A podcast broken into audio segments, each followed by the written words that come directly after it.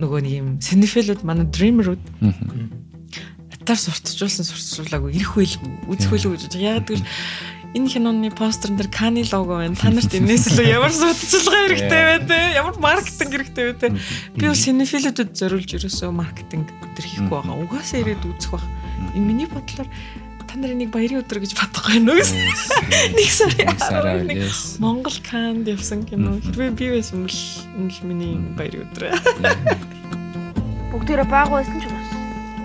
Өвчин ичээд ханаа зүрхгүй, даарахгүй, гоё ихгүй юу?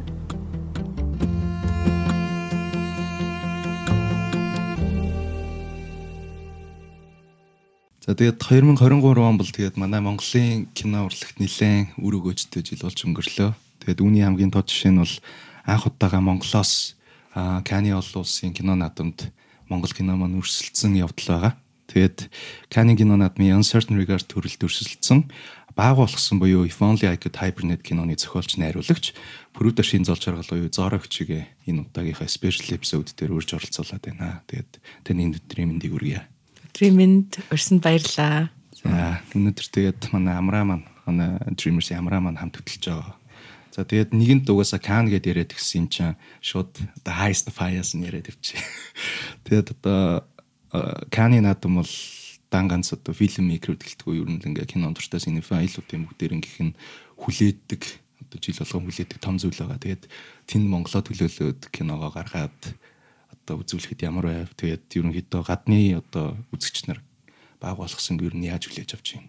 Тий, баг болгосныг энэ нөгөө хүмүүст үзүүлэхэд мэдээж нөгөө нэг олон улсын үзэгчид яаж хүлээж авах вэ? Дараа нь нөгөө нэг яг Монгол үзэгчид маань яаж хүлээж авах вэ гэдэг хоёр зүйл дээр би нөгөө нэг айгүй их тийм анхаарч сонирхож бас жоохон ийм догдолж бас жижиг айжсан баггүй. Тэгээд яг Канийн кино наадам дээр гаргах үед нөгөө нэг яг зарим хэсгийг маань ойлгохгүй байх үү те. Одоо яг тийм айгу cultural соёлын хэсгүүдийг ойлгохгүй байх үү те кинотой маань холбогдохгүй байх бол яана гэдэг ингээд бодож исэн. Тэгэхэд тэгсэн чинь үгүй яг ингээд кинотой маань айгу сайн холбогдоод тэг киног маань айгу сайн ойлгоод тэр 15 настай хүүгийн амьдралаар яг л өөрөө 15 настай хүү болж амьдарч чадаад тэгээд үзэгчдэд айгу хүрсэн Тэгээд нөгөө нэг үзэгчдийн танхимыг би чи өөрөө бүгдийг ингээд айгу эвлүүлгээр зөндөө үзсэн болохоор миний анхаарал киног үзэхээс илүү арагшаа танхим яаж амьсгалж байна гэдгээ ингээд айгу анхаарад ингээд үзсэн. Тэгэл нөгөө нэг яг ингээд хүмүүсийн уйлж байгаа эсвэл нөгөө инээж байгаа эсвэл хоорондоо ингээд ярьдаг штеп. Тэр мөр ингээд сонсогдоод айгу гоё байсан. Тэгээ кино дуусаад тэгс чинь хүмүүс алга ташаад. Тэгээд тэгэж удаан алга ташна гэж ерөөсө бодоагүй. Хэдэн минутын стендийг өвшин. Тэрийг яг үнэндээ би бүр ингээд ингээд амар уртаар ингээд мэдэрсэн. Тэгээд яг хэдэн минутаас би одоо болтол бичлэг гаргаж яг минута чеклэг л хүмүүс янз янз л лээдсэн. Би тэгээд одоогоос нөгөө каникер намж амар гоё ингээд анх удаага ирж байгаа залуу найруулагчтай энд бол чиний үзэгчд тэгэхээр одоо чи босч алга ташвал босч мэхийн яслах хэвээр алга ташин дуусан дуустал үзэгчтэйгаа ингээ гар үргэж мэдчлэх хэвээр тэгэл жишээлбэл намайг дуудаж ирэл одоо киногч үзэх гээд очирлж байгаа your audience гэл ингээл тэгэнгүүт доошо ингээд яг ингээд орох гээд зогсож байгаа тэр мянган үзэгчд ингээл харагдан гот амар гоё. Тэгэл тэр чи ингэж хүндлэх ёстой шүү гэдэг ийм уулзалт эхэндээ хийд юм бэлээ тэгээд амар гоё тэрэнд. Тэгээд манай Франц продюсерд ч гэсэн нөгөө нэг Red Carpet New Year одоо ингээд явбал ингээд камер руу ингэж хараад гараад аллах ингэх ёстой ягаад гэвэл чамааг ингээд суралцлах жаа гэл. Тэгээд дуусаад хүмүүс алга ташаал эхлэнгүүт нь би босоод ингээд бүгдэнд нь яслаад би ингээ 2 3 ясалчвал зогсож байгаа гэж бодсон. Тэгээ 2 3 ясалсан ч гэсэн алга ташаад ахаар ч юм айгу яд юм л шүү дээ юу хийхээ мэдхээ байдаг гэх юм уу сандраад яах ёстойгоо мэдгүй. Тэгээд ядлээсэн тэнд нөгөө хамтдаа бүтээсэн хүмүүстэйгээ киноныхаа нээлтээр кандер байна гэдгүүл юм амар гоё момент байсан баггүй юу. Хамгийн хүндийн авсан хүмүүстэйгээ хамгийн сайхны цуг авч байгаа. Тэгээд багийнхныгаа бүгдийг ичсэн тэврий гэд бүгдийг очиж тэврээд тэгсэн ч гэсэн нөгөө нэг алга ташлалт нь ингээд дуусахгүй. Тэгээд тэгээд ингээд алга ташаад байсан чинь Каны нөгөө нэг яг зохион байгуулагч нэрээд одоо дараагийн кино орох гэдэг учраас гарыг гээд Тэгээд ингээд аваад гарсан. Тэгээд одоо ингээд алга ташлт зогссон. Гэхдээ ер нь л яадаг юм бэлээ алга ташлт бол ингээд нөгөө нэг артистууд нь гаран гартал гэх юм уу. Жишээлбэл би Ken Loach-ийн үзүр дээр атсан. Тэгээд Ken Loach-ийн ингээд хамгийн сүүлийн кино гэл тэгээд байгаа байхгүй. Тэгээд ингээд хүмүүс алга ташаад тэр миний standing ovation тэр бүр харьцуул шүү. Тэ бүр үнэхээр тэр хүний бүр бүх лайф амьдралынхын тур шийж битээсэн зүйлд хүмүүс босч алга ташиж байгаа. Тэр Old Oak гэдэг нь яг хуу дахиад л нэг Ken Loach стилийн кино байсан байхгүй амар шин юм байхгүй. Гэхдээ бүр ингээд амар хүнлэг кино. Ингээл угаасаа Ken Loach-ийн кинонууд дандаа юм хүнлэг кинонууд байдаг. Тэгээд би үзэж дуусаад алга тасч захтай би бүр ингээд уйлаад би бүр Loach-ийн фэн аахгүй. Тэг би бүр зочид бодлоосоо гарч эхлэхээс нь сток хийгээд. Тэг ингээд зочид бодлоосоо гарч ирээд машиндаа сохт би зочид бодлын нүдэнд ингэж Тэг Loach-ийн юу болохоор standing ovation бүр ингээд амар удаан ингээд үргэлжлээд хамгийн гол нь би өөрөө ч гэсэн хизээч хүнд тэгж удаан босч алга ташах гэдэг юм байгаагүй. Ерөөсөө алга ташхын бүр ингээд зүрх сэтгэлээс гардаг. Ингээд бүр ингээд тэр гар өвдөж байгаа мөвдөж байгаа. Ерөөсөө биш ингээд би нэг биргээ би зогсоохыг өөрөө ч хүсдэггүй. Яг бүсгчийн байр суурь тийм байт юм лээ. Тэгээд бүр кен лоожих бүр ингээд намжихгүй. Тэгээд зохион байгуулагчд нь Кенлочиг авч гарсан.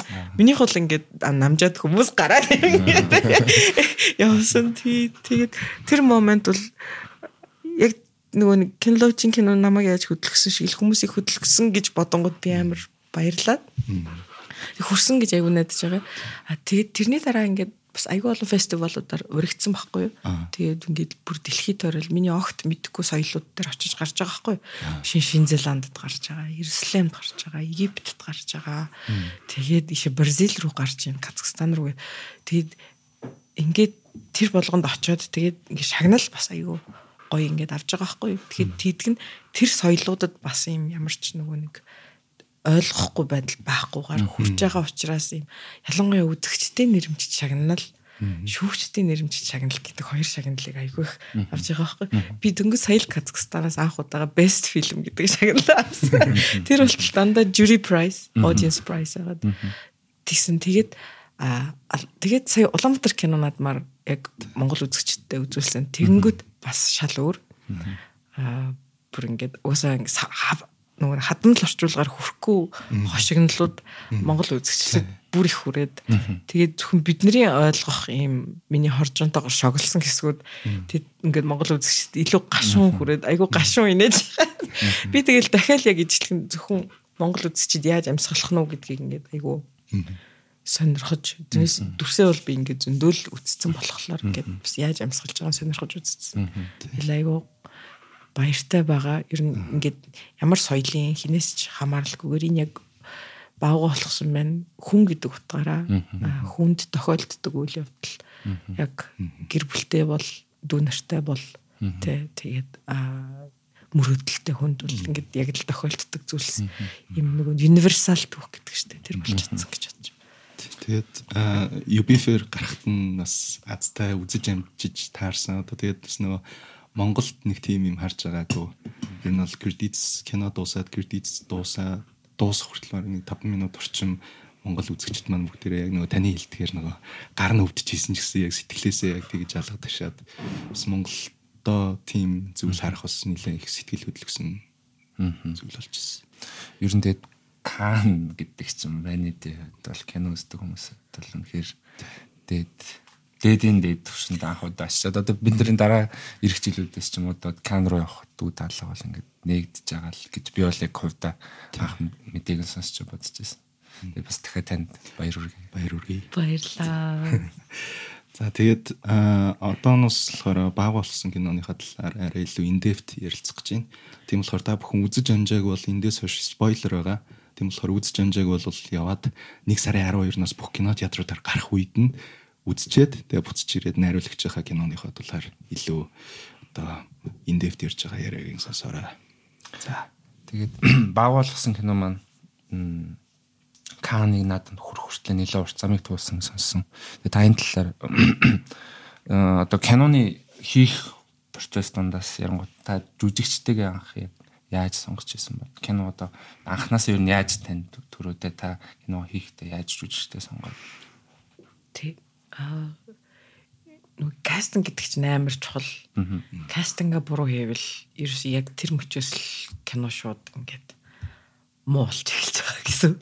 Тэгэхээр кастинг дээр хүн ерөөсөө нэрлэхэж өөрийгөө хуурч энэ хүн биш гэсэн жижигхэн эргэлзээтэй хүнийг каст хийж ерөөсөө болохгүй.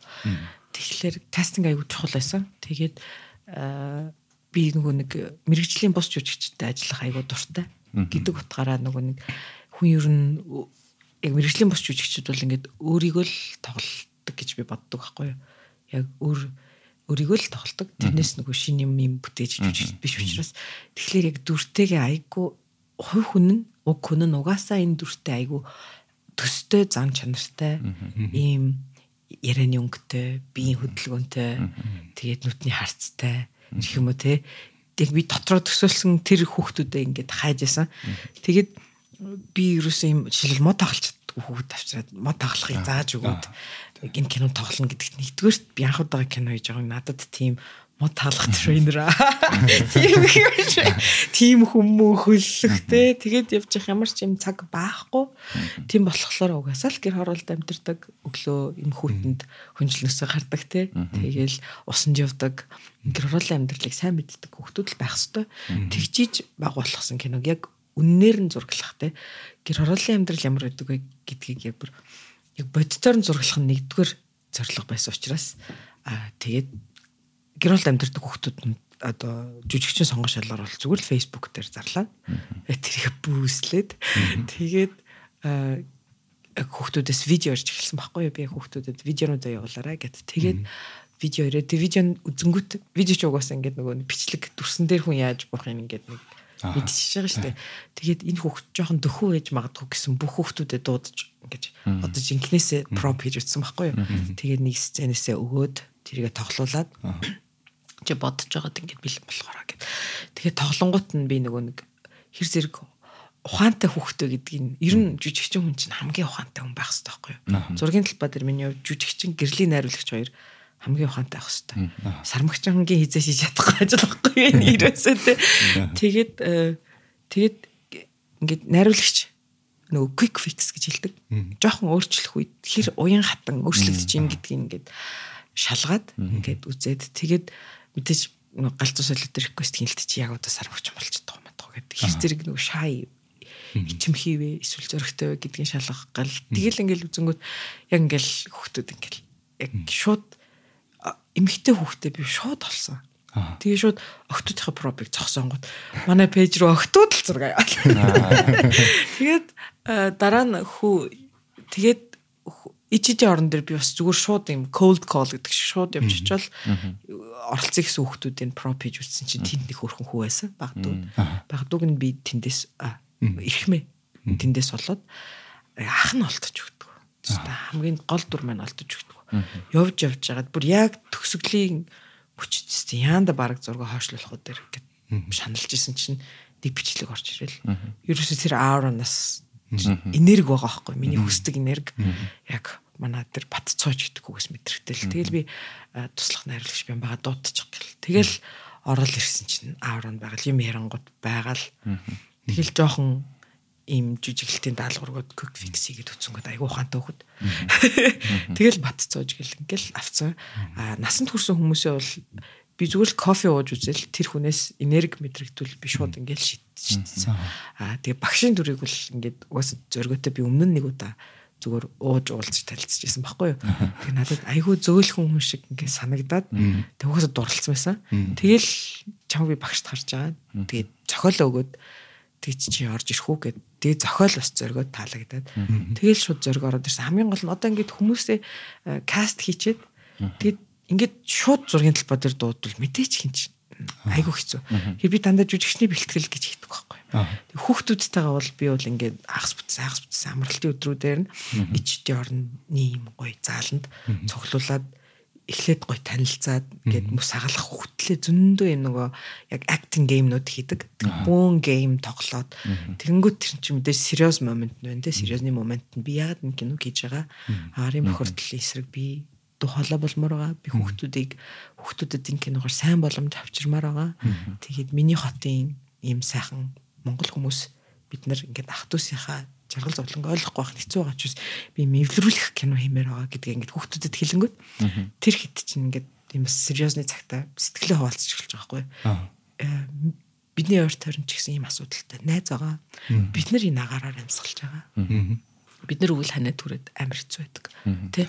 Тэгэхээр энэ киногаар бид нар өөрчлөлт авчирч чадах юм бол гингүүд яг хүүхд амар үнэнч. Тэ? Ингээд анета бүдүн гэж шууд хэлдэг. Яг тэр шиг бид нар хамаг хүч ингээд ороод ирэнгүүт хүүхд шудраг ороод ирэнгүүт тэр чинь зүгээр дүр болоод амьдраад эхэлж байгаа юм. Тэгэл ерөөсөө гэл бүх юм амар гоё энергиэр нэг нэгэнд амар хайртай болол. Тэгээ гадаадын үзэгчид энэ гурав ах トゥ ус гэж боддог байхгүй. Гэхдээ би нэг ч Улаанбаатар хотын гурван өөр өнцгөөс олсон үг тагаа. Одоо хүүхдүүдийн маань одоо хоорондын тэр chemistry-г айгуу сайн харуулсан хэсэг тэр нөгөө картонын цаас дэлгүүрүүдээс асуугаа явж байгаа хэсэг тэр нэг one long take дээр одоо нөгөө охин дүү нь орцсон байхад хоёр хүү маань хоорондоо тоглож байгаа би нэг нисэлж байгаа. Тэр бол үнэхээр яг айгуу гоё миний баг киноны хамгийн дуртай хэсэг нэг нь өөрөө багтаад л тэгзэлтүүдтэйг л тоглолтол байсан байхгүй тэгээд яг дэлгэцэн дээр харахаар сэтгэл яг хөдөлж байсан. Тэ. Бацууж маань болохоор нөгөө нэг айгуу тийм одоо тэр нэг бүх юмд бухимдж байгаа тэр ууралж байгаа тэр дотор нь ингээд нэг уур нь ингээд буцлаалаа тэр юу бол үнэхээр маш сайн гаргаж чадсан санагдсан. Тэгээд ер нь бол өөрөө жүжигчин болох сонирхолтой хүүхдөө эсвэл Тий. Цаашдаа яхаар болж юм бол. Анханасаа л жүжигчин болмоор байна гэж видео явуулсан. Тэгээд орж ирээд би жүжигчин болмоор байна гэж хэлсэн байхгүй юу. Тэгэхээр тим ярьж байгаа хүүхэдтэй би бас шал өөр стандарт тогтоож ажиллана. Тэ? Зүгээр нэг ороод гарч байгаа жүжигчин болох хэсгийг шийдээгүй миний кинонд орж байгаа хүүхдэд бол яг хүүхдэд бол ингээл тэ аль болох өөр байдлаар ажиллана. Би бацоочтой бол ингээд айгүй өндөр шаардлага тавьж ажилласан байхгүй. Чи өөрөө жүжигчин болмоор байна гэж хэлсэн. Тэгэхээр би чамд ингээд яг жүжигчин хүний мэрэгжлийн профешнл бүх юмыг зааж өгнө. Чи яаж би авч явах хэвээр, чи яаж бэлтгэх хэвээр тий. Бүгднгээр нь би чамайг би эрхлүүлж хүүхэд гэж харилцахгүй шүү. аа Гэдгийг мэдээж би нэг амар 48 цагийн зураг авалтгийг л дээ. Хоол ундгөөсөн тийм мэдээж байхгүй шүү дээ. Гэхдээ яг чи бит хоёрын хооронд юм шудраг харилцаа юм шүү. Тэгээд энэ чамайг өсгөх хэвээр. Чи өөр үнэхээр жүжигчин болмоор байна. Үнэхээр болмоор байна гэд. Тэгээ бид хоёр ажиллаж эхэлсэн. Тэгээ одоо манай хүүхд энэ жил конкурст нь Ситид ормоор байна гэдэг байгаа. Тэгээд би нөгөө шинэ Монголынхаа багшаас захирал багшаасаа гуугаад багш маань шинэ Монгол сургууль руу авцсан. Тэгээд одоо тэнд драмын дугууланд ингээд яваад хүү маань бэлтэж байгаа. Тэгээд сая Египтийн Элгуанагийн кинонад бас манай хүү шилдэг эрэгтэй дөрвийн шагнал авсан. Тэгээ би одоо тэрийг цомын нэрхээр хүлээж байгаа. за бацоожтой баяр үргээ Баяр үргээ мундаг жижигчин болоорой. Тэгээд аа, кино маань өөр болохоор зураг авалт нь яг Идрисийн хүүтэнд 35 хас 35 градуст яг динжимэн зураг авалт нь усан сонссон. Тэр талаараа да жоох олцооч ер нь бол айгүй л хүндэл зураг авалт байсан баг. Тий. Тийм тэгээд яг хүүтэнд ингээд бүгд өдөржин гадаа зогсоод зураг авалт хийж байгаа байхгүй. Яг тэгвэл тэр жил ингээд айгүй цас багтай жил байсан. Тэгэл 2 сар руу орвол цас айлчих гад. Тэгтэл би чинь хүүтний тухай кино хийж байгаа. Тэгэхээр ерөөсөө нэг сард л зураг авахаас өөр арга байхгүй. Тэгээ шүү дээ. Аа баг болгосны киноны зураг авалт 1-ээс 3 сар хүртэл 3 сарын хугацаанд сар болгон 10 10 хоногор хувааж авсан байхгүй. Тийм дараалсан 30 хоногийн зураг байгаагүй. Нэгдүгürt аа, яагаад тэгсэн бэ гэхлээр аа, 30 хоног зураг авалт тэгэхээр би хүүхдүүдийн эрүүл мэндэд багийнхаа эрүүл мэндэд аягүй санаа зовсон юм хүүтэнд 30 хоног дараалуулж хүнийг ажилуулж ингэж болохгүй гэж бодсон. Аа тэгээд 10 10 хоногор хуваахта нэг сарын эд хүүтэнд зөвхөн гаднах зураг авах заснаас яасан байхгүй би. Тэгэл яг ха- хасах амир хүүтэнд ингээд бүх гаднах сцены зургуудыг авсан Улаанбаатар хот дотор. Тэгэл амар хүүтэнд тэгэл халуун цай дандаа бэлдэрэгэл продакшнд хэлээл. Тэгэл хөл доороос нэг юм халдаг юутай халдаг илсгингүүд 3 цагийн дотор халаад дуусч. Тэгээ хүүтэн бол ялтчгүй. Тэгээд камера хүртэл ингээл байнга машин халаагаал ойрхон байлгаж байгаа л ингээд өнцгөө ингээд шидчихэнгүүтээ гаргаж ирж 50 гутаа буцааж оруулаад жүжигчний хөдөлгөөнөө бэлтжингүүтээ гаргаж ирж тавиад олон тек явангууд камер маань хөлдөж эхлээд тэгээл нэг юм тэмээ носон хүнжлөөр камера ороочвол хүүхдүүдээ бас нэг носон хүнжлөөр нөгөө ларва өтшиг ингээд ороочингууд тэгснэ. Нөгөө behind the scenes зураг авангууд манай хүү уурлаад би тэнэг харагдаад байна гэ. Тэгээ манай нөгөө өвөө жүжигч мүжигч чи daardгуу даваасан бүс сонсоогүй аав гэ. Гарн хөрөнгөд амар хөөтэй. Тэгээд Тэгээд нөгөө нэг юу юм хувцсны хүнээр маань тэр нөгөө хүнчлэнд оруулахгүй уурлаад тэгэнгүүт нь би хувцсны хүндээ найруулагч намайг загнаад байна гэж хэлээд өвөөг ороолтоо. Тэгээ яг тэр жалганы уйлдаг нөгөө хэсэг дээр би бүр бүтэн багаа ер нь бол хөлдөөчих шахсан, осгоочих шахсан. Хитэн тейк явсан. Тэр амар олон тейк явсан. Шалтгаан амар салхитай байсан. Нэгдүгээрт, хоёрдугаарт нөгөө жүжигчин байна. Айгүй өндөр настай хүн байхгүй юу. Тэгээд айгүй урт диалогтай. Тэгээд хүн маань ингээд яг жүжиглэлтэн болонгот нөгөө настай хүний маань юм зөрөөд жүжиглэлтэн зөрөөд настай хүн маань болонгот айгүй хүн сцен тэр хүү уйлдаг. Тэгэхээр миний хүч нь бас ингээд яг уйлдаг хэсэг дээр ерөөсөө амар хэцүү шүү дээ. Чи нон актер байжгаад тэгж уйлна гэдэг бол тээ.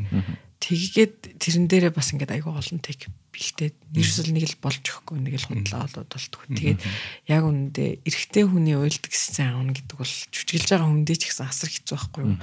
Өнөөдөр эрэгтэй хүний нүлэмсийг монгол хүмүүс яаж үздэг вүлээ те? Гэдэг 30 гаруй кино баг тэр бол анх нарын өмнө уйлна гэдэг бол те. Амар зүйл ахгүй юу? Ер нь бол сэтгэл санааны хэцүү байхаас өөр аргагүй. Тэгээд айгүй олон тег яваад бага хөлдөх шахаад ер нь зогсъё болий гэдэг тэр зураг авалтыг зогсоос тэр өдрөл амжилтанд хүрээгүй. Тэгээ дараа нь 3 сард бид нэр дахиж тэр сценийг авсан. Зарим зураг авалтаа тэгсэн ч гэсэн 3 сард ч гэсэн асар хүтэн. Тэгээд дахиад нартай байлдаад нар доош орчиж байгаа байхгүй. Тэр сценээр амар хэцүү сцен. Тий. Тэгээд яг уулан дээр болохоор ингээм машинаасаа хол бид нар машинаасаа хол тэгэл нөгөө камерад наашин цааш нь гэл гэл бүрцэндээ. Гэхдээ яадаг ч байсан тэр сцен ингээд амжилттай аваад хоёр өдрийн зургнуудаа ингээд тэр сцен бол ингээд гоё биз. Одоо үзэж байхад бол яг тэр сценээс эхлүүлээл одоо дуустал дахиад нэг магадгүй 20 минут орчим байгаа. Тэр хүртэл ингээл танхимдаа яриа хүмүүс ингээл нусаа татаал дуусан дуустал нусаа татаал яаж байгаа. Тэгэхээр тэр сцен бол нэлээд амжилттай хүмүүст яг хүрсэн байна тэгж одоо зовж харгал хэсэг нь л тэр хэсэл худал харагдчихвал кино тэр чигээрээ унах учраас Тэгэл би бат цоож айгүй өндөр шаардлагатай. Би бүр сүлдээ чипт хоёр жүжигчин болно гэж тээ. Тэг чипт хоёр энийг чадахгүй л чи жүжигчин болохгүй би ч найруулагч болохгүй гэж хэлээ. Тэгэнгүүт миний хүү яг л жүжигчин болмоор байгаа юм л да хөөх юмтай. Гэж сонсонгууд л зүгээр л нүдэнд нь л бицэлэгдээд. Амар хөөрөх.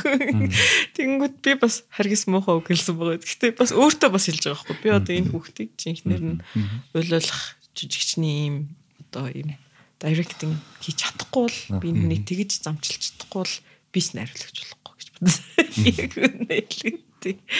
Тэгээд яг тэгэл уйлал тэгж чадсан. Яг тэр сценыг бодонгоо тэр чинь ингээд бас нэлээд холоос зураг авсан маш тэгээд бусад хэсгүүдэд бодонгоо одоо зураг авалч гэсэн бас амар одоо бусад монгол кинонуудыг бодвол арай амьдралтай ойр гэж хэлж болох юм. Тэгээд яг зураглаач даваа нэм ахыг бодохоор бас өөрөө баримтат гэрэл зурагч нардаг ус тэгээд яг одоо зарим киноны сценүүдийг харахаар яг бас л гудамжны гэрэл зураг шиг л харагдсан юм л хүмүүс яг зарим сценүүд дээр та хоёр ингээд ярилцаж шийдвэр гаргадаг ус даваа нэм одоо зураглаач хэр одоо шотнуудад оролцоотой байдаг гэсэн мэт. Бурхан минь чинь ерөөсө даваа нэмийн дүрснүүд шүү дээ. Бид хоёр эхлээд зохиолоо бариад заавал storyboard гаргана. Би анхтайгаа кино найруулагч хийж байгаа. Тэр хүн 20 жилийн гайхалтай баримт гэрэл зургийн туршлагатай.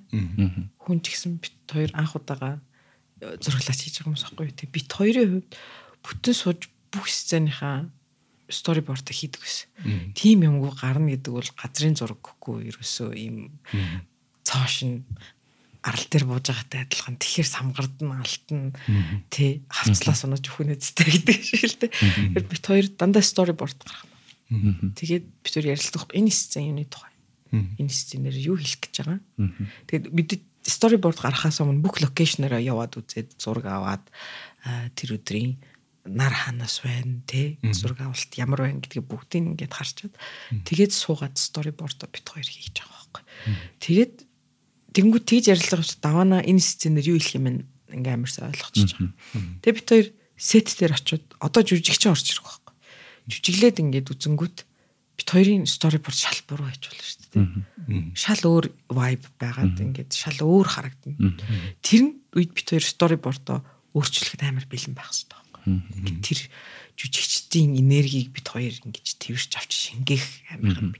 Нийс гүй ингээ авцсан шахаан шахаан гэдэг яасан ч болохгүй.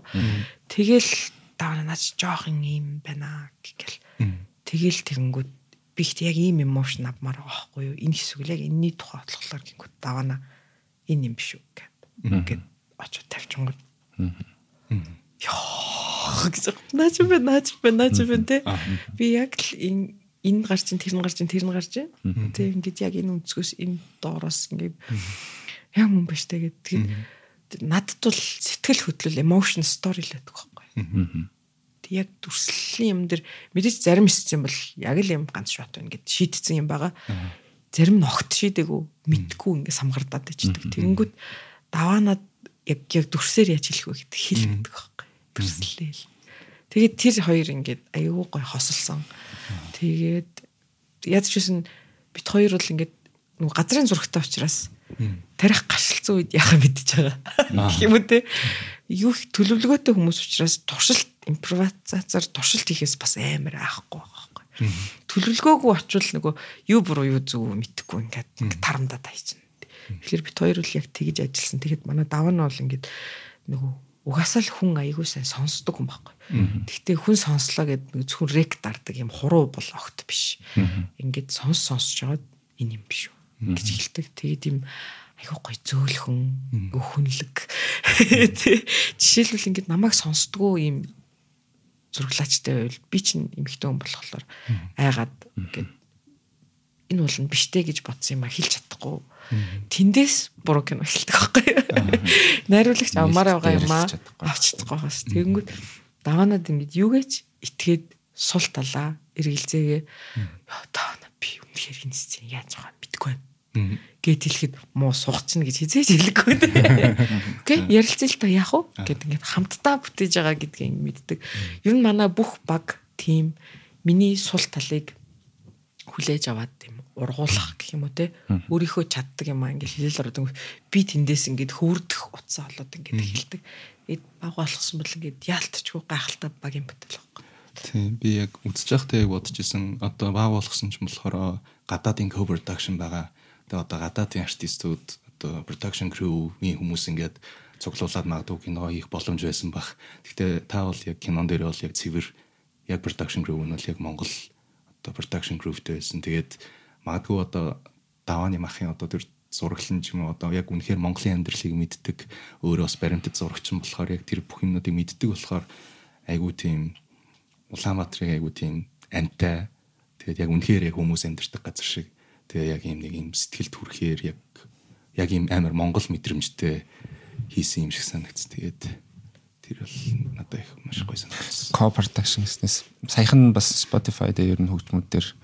саундтрекууд релиз хийгдсэн сте. Тэгээд хөгжмийг нь би бас Монгол хүн хийсэн болов уу гэж үзэж байхдаа бодчихсон чинь Франц хүн хийсэн байсан. Тэгээд одоо beatbox мориор хоёр ингэ зэрэг явж жангууд одоо одоо модерн хүн модерн одоо орчинд Монгол нүүдэлч хүмүүс амьдарч байгаа ч юм уу тийм тэр яг одоо хэлж байгаа болохоос биш мэдэрдэж байсан тэгмүүд яг co-production дээр одоо олон улсын хүмүүстэй ажиллахад тэнд ямар шоу байсан бэ? Тэгээд одоо хөгжмийн хүн Франц хүнд Монгол одоо хөгжим зэмсгээр Монгол хүний мэдрэмжийг илэрхийлэх гээ та одоо ямар шоу байдлаар тайлбарлаж байсан юун дээр зураг авалт бол ундаа Монгол багаараа бид нэр хийсэн. Би яг тэр яг ковидын эд үеэр омикрон гарсан.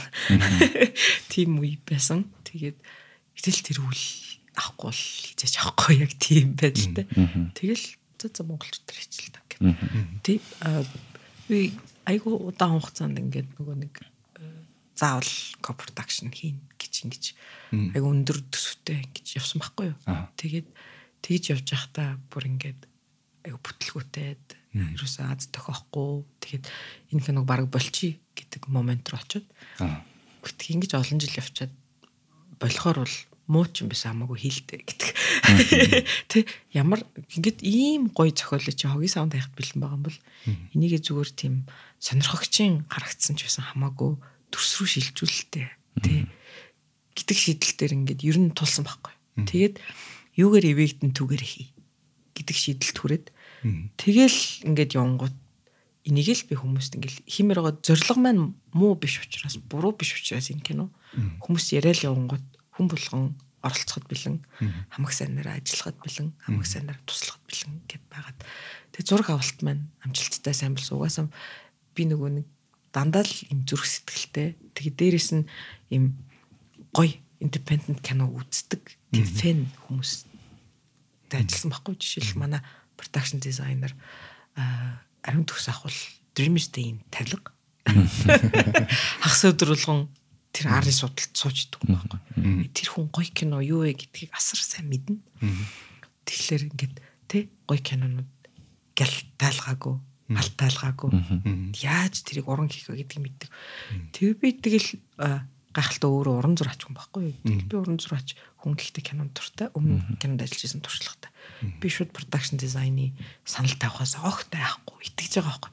Үздэг хүн гэдэг чи өөрөө нөгөө нэг цаанаасаа баг 70 тухамсарт нь ингээд суудсан байдаг байхгүй. Кино хийж сур хамгийн сайн арга бол зүгээр л үзэх.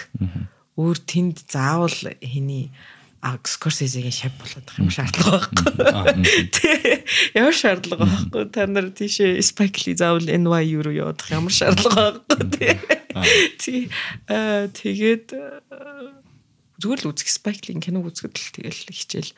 Үздэг учраас шууд тэгэл түг яхаг би ингээл аваад ингээл ажиллангууд угаасаа үздэг хүн чинь зараа наа чинь биш юм биш үү? Хэвлээд байгаа юм биш үү? Энэ энэ юм биш үү? Ийм жижиг хэрэглэл айх хөвчтэй ярих юм биш үү? Гэдэг бүх юмыг мэдээд. Тэгээд урлагтай амир угаасаа урлагийн хүн болохоор ингээл бүх цагаа бүх бие бүх юм сэтгэлээ тэрс зүрж байгаа байхгүй миний нөгөө юм жаахан бажтан дээр юм дээр бүгдийг нь болохгүй л тэгээд орж. Тэгээд а тэг киноны маань пост продакшн болохоор тэгэхэд Монголдоо ингээд дүрсээ аваад миний ч мөнгө дууслаа гэдэг шиг. А гой дүрс авсан. Гой дүрсээ ингээд эхний байдлаар хар монтаж өрөөд байж л а Франц продюсер маань одоо пост продакшн хийх мөнгө оллоо. Тэтгэлэг боллоо. Парисын үндэсний киносон ингээд. Парисын киносон үндэс Франц үндэсний киносон гас мөнгө оллоо.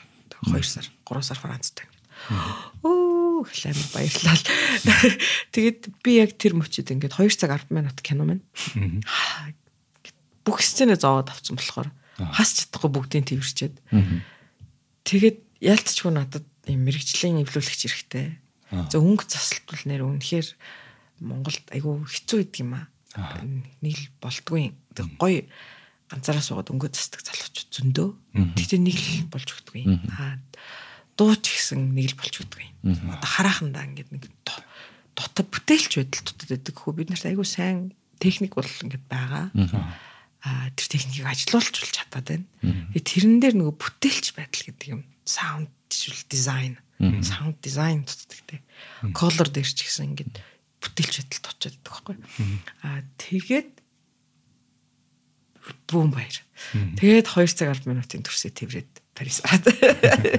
Тэгээд очсон чинь нэг гахалтай юм эдитер эвлүүлэгч хүнтэй таарсан. Тэгээд тэр эмхтэй бол өстой угаасаа кино ч ингээд 3 төрдөг гэж ярьдаг байхгүй юу? Зохиол дээр зураг авалт үеэр эвлүүлгийн үеэр тэр хүн бол яг сүүлийн киноны сүнсийг дутсан гэх юм бүр ингээл. Тэгээд хамгийн гол нь ингээд аюу гоё зороо чи энийг энэ сценаар хэлсэн. Энэ чи илүү байна. Гэт хамгийн гол нь ингээд тийм гэд хэлээд факт хэлээд хилэнгөч юм очир зүггүй энийг чи аваа ич юм биш. Дандаа факт хэлэнгүүд би ингээд тавьж явуулах боломжтой болж байгаа. Тэгээд хөгжим болохоор би уусаал их хөөми ашигламар байсан. Яг тэгвэл баруун аймгаас яг тэр чинь ховтын чандманаас орчихсон. Чандманд бүх хүүхдүүд хөөмөлж чаддаг. Тэгэл чандман бол ингээд хөөмийн ийм үлгий байхгүй ундраг гэх юм одоо хөөмөө монголоор дардаг гол бол тэнд яг их нэдэг. Тэгээд чандам нь заавал хөөми ашигламаар байсан. Тэгэд би юунаас өмнө бүр 2018 онд би хизээч би ховд явж үзэж байгааг байхгүй. Манай өвөө ховдих. Тэгэл ховдоо ярддаг. Тэгэл нөгөө нэг буян тоглоо дуулдаг. Тэ сутаага гэрээ ханд маацсан. Тэгээд нэг тийм багаас дууддаг рут гэх юм уу те. Тэгээд би чандам нь ороод би зүгээр л тэр жаргалан дуулна. Би хүмүүст ашиглаж болох. Зүгээр л юм их тийм blessing авмаар байгаа чандам нь орсон. Тэгээд яагаад бас тийш явсан бэ гэхээр манай кинон дээр Joanny Curtet гээд аа Франц руу ажилласан. Гэхдээ энэ хүн 20 гаруй жил Монголын үндэсний хөгжим, угсаатны хөгжим судлаач юм байхгүй юу? Тэгээд Монгол хөгжимийг 20 гаруй жил судалсан хүн. Тэгээд яг ховдын чандманд очиж амьдраад өөрөө гайхалтай хөмөлдөг. Тэгээд Монгол гэр бүлтэй. Монголоор гайхалтай ярина. Ерөөсөө монголон байхгүй юу? Аргагүй. Тэгэнгүүт яг одоо Улаанбаатар хотод Монгол хүмүүс тулгарч байгаа энэ нийгмийн асуудал тийм. Монгол хүмүүс ийм амар агаараар амьсгалаад ийм эрт үхэлт хүрэх ийм тий хортж байгаа тэр хүн эмзэгэлдэг учраас ийм киноны саналтай хонгууд тий. Тий. Тэгэд тэр хүн 2017 онд Хөөмийн сонгомол гэдэг CD гаргасан. Гайхамшигтай CD. Би тэрийн CD-ийн нээлтэнд очиод бүр ингээд би хизээч хөөмийг тийм нөгөө нэг юм бясалгалын шинжтэй гэж юусоо хизээч мэдж байгаагүй. Бид ч нөгөө залуу хүмүүс үндэсний юм гингүүд заримдаа ингэ жоох таталдаг байдаг ч тийм. Тэгэнгүүт би хөөмийн гайхамшиг анх удаага тэр CD-нээс мэдсэн байхгүй юу. Тэгээд Жоаниг ингээл бодоол яваадсэн, бодоол яваадсэн. Тэгээ Жоани чи өөрөө бас нөгөө тинейжер байхдаа гитар тоглолдог, хип хоп оролцдог, битбокс хийдэг байсан. Тэгэн тэнгүүд би яг Францд хийхээр болохоос өмнө би ингээд би чамд мөнгө өгөхгүй яж магадгүй. Гэд Монголоос холбогдсоосаа. Тэгээ Францд ихэд тус продакшны мөнгө олчингууд ч юм уу ингээд оо Жани мөнгө олцоо наач рекорд хийдэ гэлдэ. Тэгэл тэнгууд аа энд би морио урч мэднэ энд би амар гоё бас бас морио хил тоглолтог хүн мэднэ гэл бүх юм бас ирээ. Тэгэл би Жани яг тэр нөгөө Парис явахаас өмнө Монголд ингээд 90-д 100 ирсэн байсан. Тэгэл тэр үед нь нөгөө Рафката үзүүлэл кино бол нэг үгээр ихтгэл найдварын тухай кино гэлтэнгүүд Жовани эхний нөгөө Рафкат гэж үзэнгүүтэл миний дотор ихтгэл найдварын дан дан дан дан дан дан тэр хөгжим яваа л гэсэн гэл. Тэгээд би л чиг Жовани манаа ингээ хот чинь ингээд өдөөнөөс шилжиж суурсан нүүдэлчд болон ийм орчин цаг гэдэг хоёр зүйл ингээд байдаг хот. Тэгээд миний бодлоор тэр нүүдэлчдийн дотор шал өөр хөгжим явдаг энэ хотод. Тэ. Ингээл одоо шин надад ч ихсэн хамаатсад байгаа байхгүй юу. Тэгэл ингээл согчонгуудаа ийм хазаараа бариад уйлдаг. Энэ хазаарыг бийсэн байхгүй юу гэд. Гүт яг тэр сценээс ингээд яг үнэндээ ямар их нутгаа санаж байгаа. Тэндээ бүх юмаа ингээд зуд турхнаар алтцсан. Эсвэл одоо хот руу л явж юм. Боловсрал энэ төр олж авахгүй бол ингээд тэр хүмүүсийг буруутах харахгүй байхгүй юу? Чи нэг өвөл бүх юмаа алтахаар тийм эрсдэлтэй амьдралаар хэн үргэлжлүүлж амьдрах албатай вэ гэдэг асуулт те. Тэгээд тэр хүмүүсийн нааш орж ирэх сонголт хийх чинь мэдээж. Тэгээд энд орж ирээд гин тийм амар модернист те.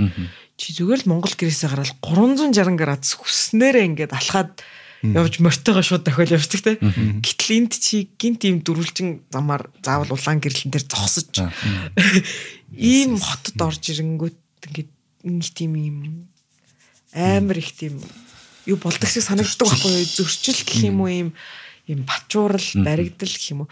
Тэгэхээр энэ ийм айлын мянган малтай мянган малчны хүү. Хотод орж ирсэн чинь. Мянган малчны хүү. Гэдэг чинь ямар бахархалтай proud тий. Гинт орж ирээд нөгөө бахархдаг уул шиг сайхан аав өнгөрчөөд амьдрал нь яг бүр ингээд ядуур руу унах гээд байгааг мэдрээд байгаа хөхт байхгүй. Одоо яг энэ энэ дээр л ингээл хичээхгүй бол шууд ингээд намаг руу живлээ. Тэрийг хизээч хүлэмж шүрч чадахгүй. Тийм учраас би хичээх хэвээр. Тэр баг ихнээс Тийм учраас та ойлгохтой юм байгаад өгөөч ээ гэдэг. Ясарч байгаа юм бай гэдэг ингээд тэр уур тэгэд гараад байгаа байхгүй юу. Тэгэхээр тэгээд хэрвээ чи тийм хүүхэд ингээд сургууль руу ингээд хотод амьдардаг хүүхдүүдтэй чи 10 жил руу ороод ирвэл тэр насны хүүхдүүд юу сонсч хип хоп сонсч.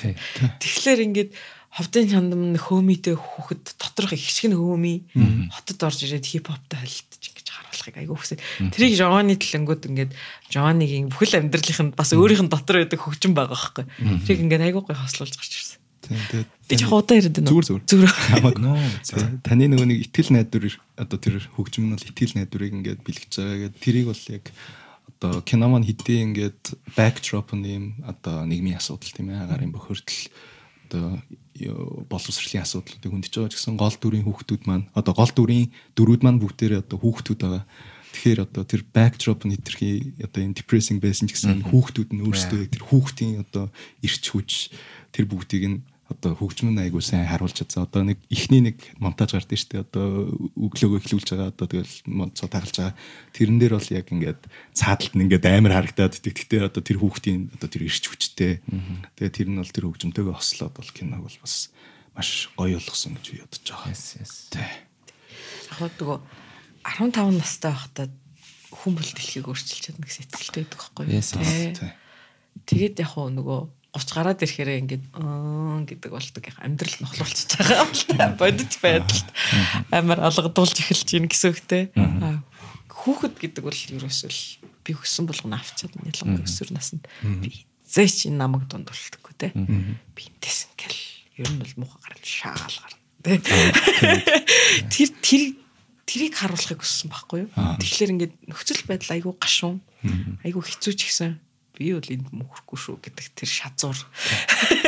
Тэр итгэл тэрийг л харуулахыг хүссэн болохоор өөр ирэхгүй ингээд гэгээ ороод ирж байгаа юм. Кинонд. Угаасаа эхний сцен дээр л нөө хичээндээ очиж аавынхаа дүүгэн шүү дээ. Тэгээд нөө хазаараа булаацдаг хэсэг. Дээрээс ер нь нөө манай дүрийн манч одоо бас жүжигчний манч ингээд энерги бас харагдаад угаасаа шууд кино эхлээл шууд иймэрхүү кино гэдсэн тийм одоо тамга тавьж юм шиг надад бас тэр бол үнэхээр амар сцен дэсэн. Тэгээд бас одоо кино дүнгиж эхлээд хамгийн ихний сцен дээр айгүй амар хэлж байгаа шүү дээ. Одоо нөгөө дүү баг дүүн тариулах гад. Тэгээд ер нь бол Монгол кинонууд дээр одоо ийм natural dialogue одоо хараалын үгнүүд ч тийм үү тиймэрхүү төмнүүдийг айгүй баг хэрэгэлдэг болохоор тэгээ тэр бол ингээд шууд киноныхоо цаашаа мүүдийг нь шууд ингээд байгаа ингээд.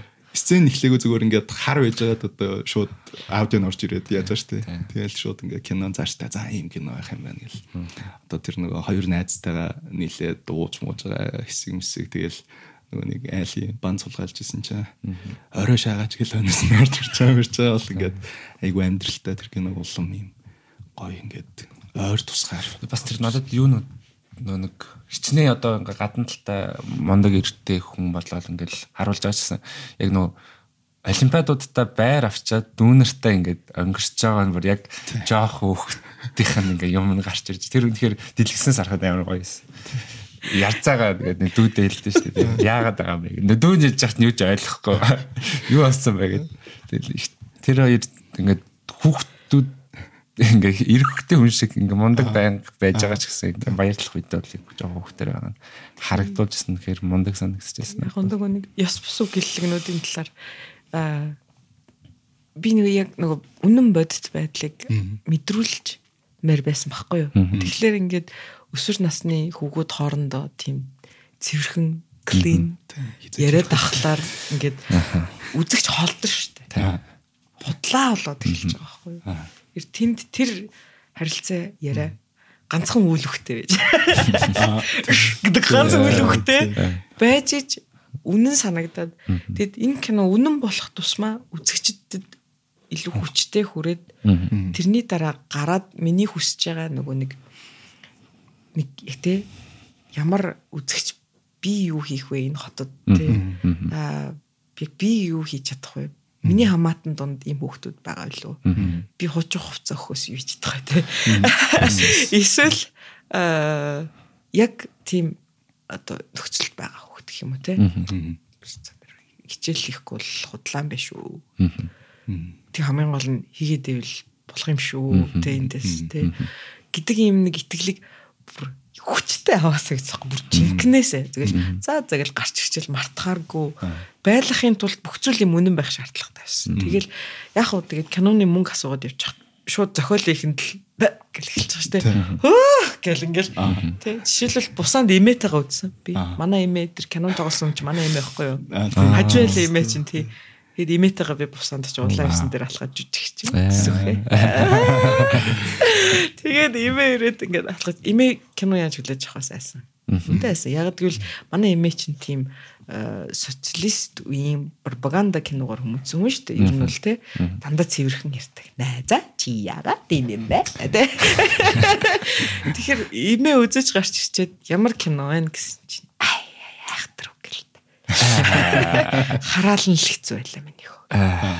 Тэгин ер нь л яасаа ахтар хараалтай кино хийчих гэдгийг зөвлөгөө хэлж байгаа надад те яаж байгаа юм гэж загнамаар байгаа.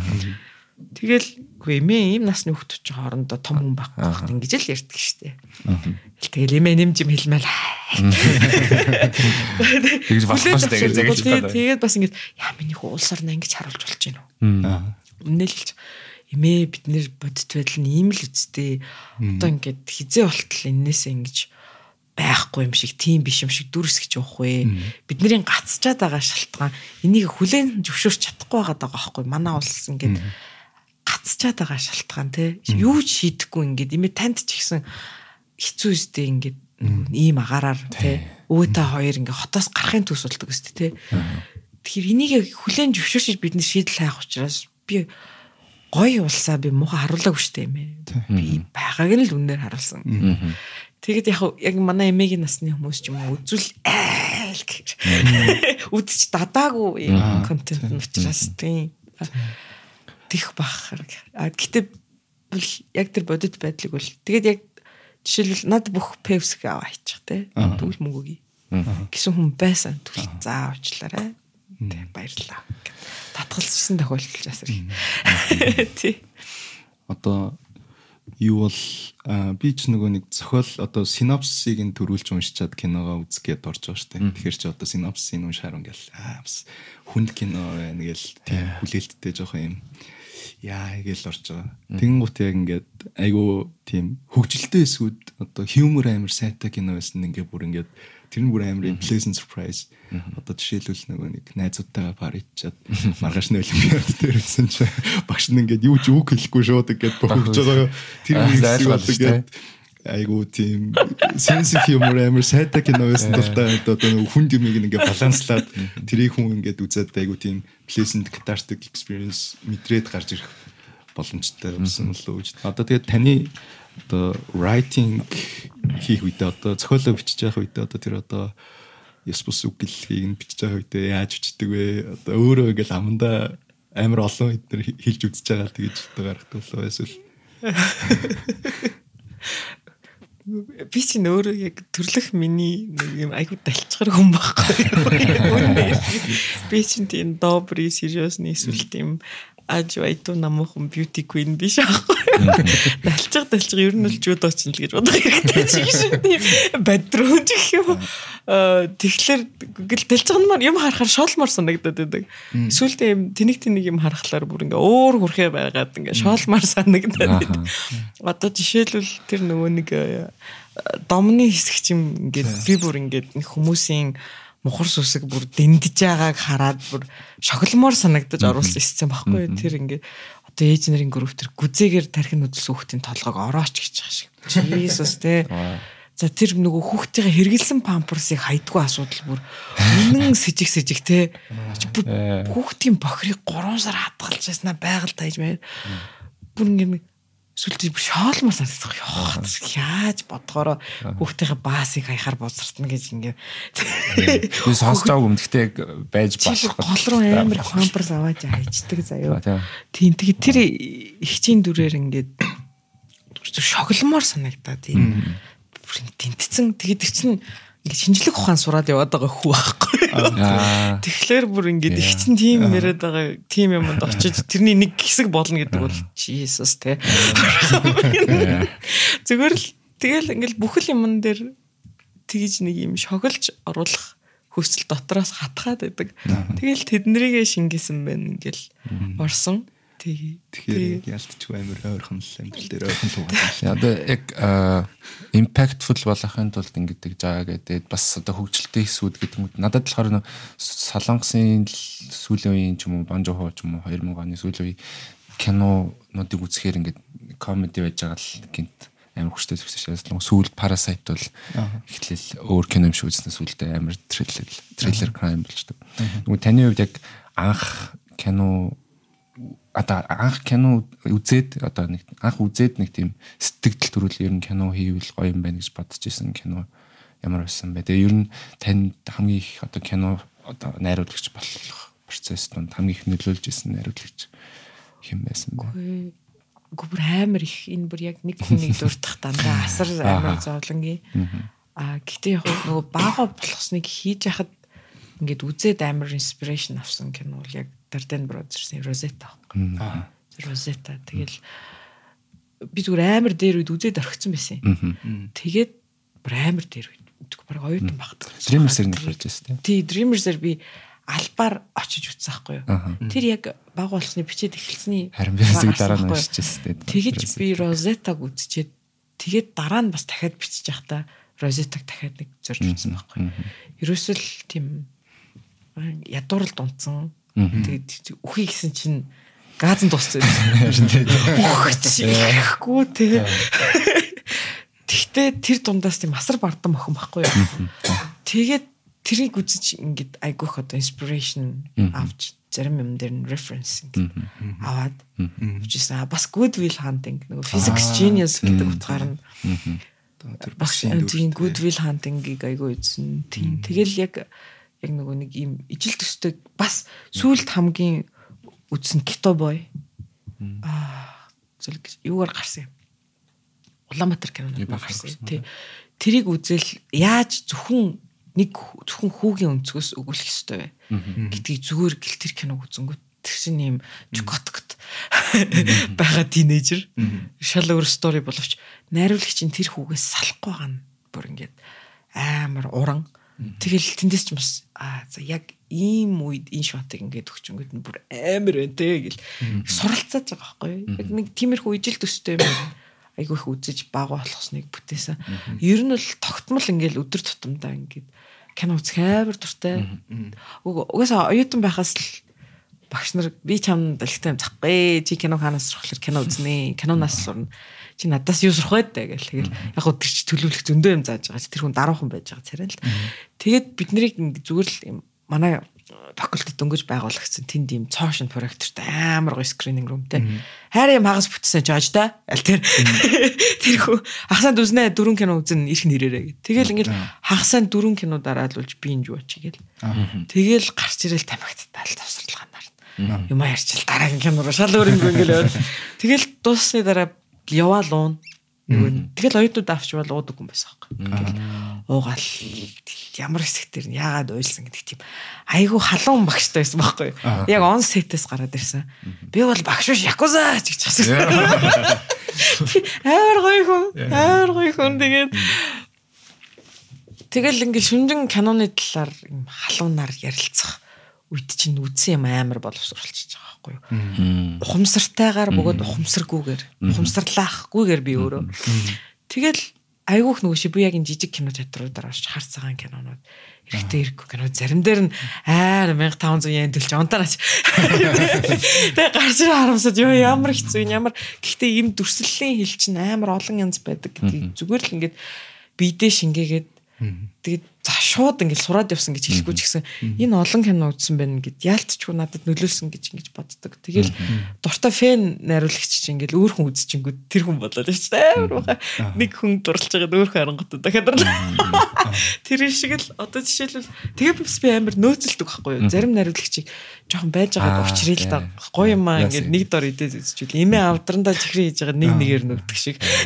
Яасан Пол Томс Андерсны хадгалал яваад байгаа. Нэг ч юм мэдээд байгаа байхгүй тэгсэн. Би нөгөө нэг Ларс фон Трерийг хадгалж байгаа. Аа яа. Би ихтэй Нимфо маниакийг үзчихээ. Тэгтээ Нимфо маниакийн Мякинон гэдэг байгаа байхгүй юу? Наад гоо тэгмэд би фон Трерийг хадгалж би Дивягийн цэвийг энэ төрний 23 онд авсан. А тийм. Гэхдээ би өмнө нь нөгөө юунуудыг үзсэн байсан л та. Улаанбаатар гарсан хоёрыг үзсэн байсан. Гэхдээ бүр анхных юм. Хинийх гэсэн. Андре Зивагийн цэг кинод анхны кинод үзэж байгаа жаад сая 23 оны ихэнд 1 2 сард үзээд бүр юм цэнгэлээ манлайд хүрээд. Би энэ хүнтэй 33 наснда очирч байгаа да баяртай тий. Oh my god. Яг тэр шиг ингээд хадгалал явдаг. Тэгээ тэр шиг би энэ жил бол яг Каризмакит очирч байгаа. Тэгэл угаасаа movie дээр Charismatic party болж байгаа шүү дээ. Тэгээ тийм Charismatic бүх кино орцсон. Харсмагс ямар кино лээ? Э сайн нэг Fallen Leaves гэдэг кино гартай. Аа. Финланд найруулагч. Тэгээд өмнөх Drifting Cloud ланц шүү дээ. тий тэгээд Drift Тэг би харин Charismatic одоо нээж иргээд байна шүү дээ. Тэгээд movie дээр би сайн нөгөө Proletarian Trilogy гэдэг кино байсан юм байна л да. Тэр гурван трилогиг үзэж бүр цэнгэлээ манлаад төрлөө шүү дээ. Оо би бүр Match Factory Girl гэдэг киног үзчих би бүр ингэж Гэтэ бас айгуу тийм энгийн амьдрал харуулдаг. хүн шүү дандаа дээ. яг нөгөө нэг юм нөгөө нэг working class. Гэтэ хосууд дандаа хосууд. тий хайр дурлал тэгээд аа би бүр ингэж тэг би одоо очиж байгаа амар баяртай байгаа байхгүй юу. Нөгөө амар их синефилвч оо энийг үзег юм уу чи Yeah, yeah, yeah, гэж yeah. орж ирдэг wrong. Тэнгүүд би no no no baby. Зарим нэг одоо нөгөө кинонуудыг үзэх тайминг гэж үүдэн шүү дээ. Хүний одоо магадгүй одоо 15 татаа үзсэн бол тийм хангалттай импакт нөхгүй байсан ч юм Тий. эсвэл яг 15 татаа үзсэн болохоор тэр хүний амьдрал тэр кино зөв. өөрчлөгдөж байгаа гэдэг. Би Тарковскитай амар ирт учирсан. Аа. Тэгээд сайн ойлгоогүй бас холбогдож чадаагүй. Тэгээд бүр өөрийнхөө тархины потенциалд эргэлзээд готорсон гэх юм. Тэгээд цаг нь болоогүй байхдаа л учирч гэж боддог байхгүй юу. Тэгээ одоо жаахан байж байгаа. Тарковски магадгүй 40 гараад нэг учрах гээд үзэж юм гэж бодож байгаа. Тийм. Тэгээд энүүгээр нөгөө нэг манай зарим сонсогч нар мэдэхгүй жоо манай зорогч маань манай Dreamers Day одоо алтай холбооны гишүүн байсан. Тэгээд одоо анх яаж Dreamers Day-ийг олж мэдчихив. Тэгээд анхны үзчихсэн үзүүр нь юу байсан бэ? Тий. Аа анхны үзүрээ сайн санахгүй. Нэг зүйлс нөгөө нэг Японд байхаас л юм гоё үзүрүүд болоод байгааг харсан байхгүй юу? Өө, Монгол тийм гоё кино үздэг залуучууд байгаа мó гэд яг хардаг байсан. Тэгээд Монгол дээрээд би кинон дээр ажиллаж үзэхгүй юу туслах найруулагчаар. Тэнгүүд миний тэнд нөгөө үзсэн гоё кинонуудыг үзсэн хүмүүс ингээд ерөөсөө айгу цөөхөн тэр он сет дээр ажиллаж байгаа киноны хүмүүс тунд ярилцахаар тэр хүртэл яриа ингээд явдггүй. Тэг яг манай нөгөө нэг найруулагч том найруулагч найруулагч нар бол үтсэн байгаа байхгүй. Тэгээд бүр whole crew гингүүд тийм байхгүй. Тэгээд мэдээж миний найзууд донд ингээд тим кино үзсэн хүмүүс байхгүй ангууд яг Dreamers Day дээр. Тэгэл амар татагдал э, тэгээд Dreamers Day дээр би ингээд очингууд кино дуусангууд сэтгэл хэлэх хүн байна уу гэл тэгэнгүүт бүгд доош хараад. Тэгэнгүүт би ингээд юм хэлмээр өгдөг боловч гар өргөд хэлэх type биш ягаад. Тэг би Dreamers Day-д анх юм юу мэдэрснэ бичиж хийдэг хайрцаг гэж бэлгэлжсэн байхгүй юу. Аа. Зүгээр л үзэгч байсан тэр үед. Тэгээ тийм хайрцаг хийгээд бэлгэлсэн чинь тэр үед бэлгэлсэн. Тэгээд ээж жагаад шувуудаа танилцсан байхгүй. Шуудаа анх танилцсан. Тэгээд шуу намайг э, алтай хэлсийнхний уултанд ураад. Тэгээд уултанд очсон чи тэр үед анх бас дүлгэн анх удаага ирж иж тараад Магнолиан. Тэгээд манад оргээ шууд өрөнгут тгийл та. Тэр чин кино ярьж ууж байгаа. Гой кино ярьж ууж байгаа. Амар гой залуучууд байгаа байхгүй юу. Тэр амар таалагдал би ингээл нэг хэсэг нь бол нэгэд өөрөө гişүүн олчонгод гарах кино саналуулах хэрэгтэй. Тэгээд өөрөө кино орчуулдаг. Тэгээд яг артын зохион байгуулалтанд яваад ирэнгүүт чинь бүр амар гой. Хамгийн гол нь бид нар ингээл 7 хоног болгон уудаг. Киноныхаа дараа шин. Тий, киноныхаа дараа Киноныхаа орлогоор. Нөө нөө нөө. Тэр чинь үнгөө яж байгаа 5000 Аа, яа, болсон юм Би чинь сүүлд авсан Тэр сайн, 5000 чинь кенч гөрхөө. Sorry sorry. Тэгээд бүр их тайвны ордонд гардаг ус их тайвны ордонд. Их тайвны найрамдлын ордонд ч бүр ариун сүм шиг ёо. Бүр амар гоё. Кино хамгийн амар амттай. Тэгээд байдаг байж байгаа. Тэгээд яг тэр намайг орсон жил алтан хэлс кино наадам анх удаага зөвхөн байгуулагдсан байхгүй юу? Бүр экспериментал зөвхөн.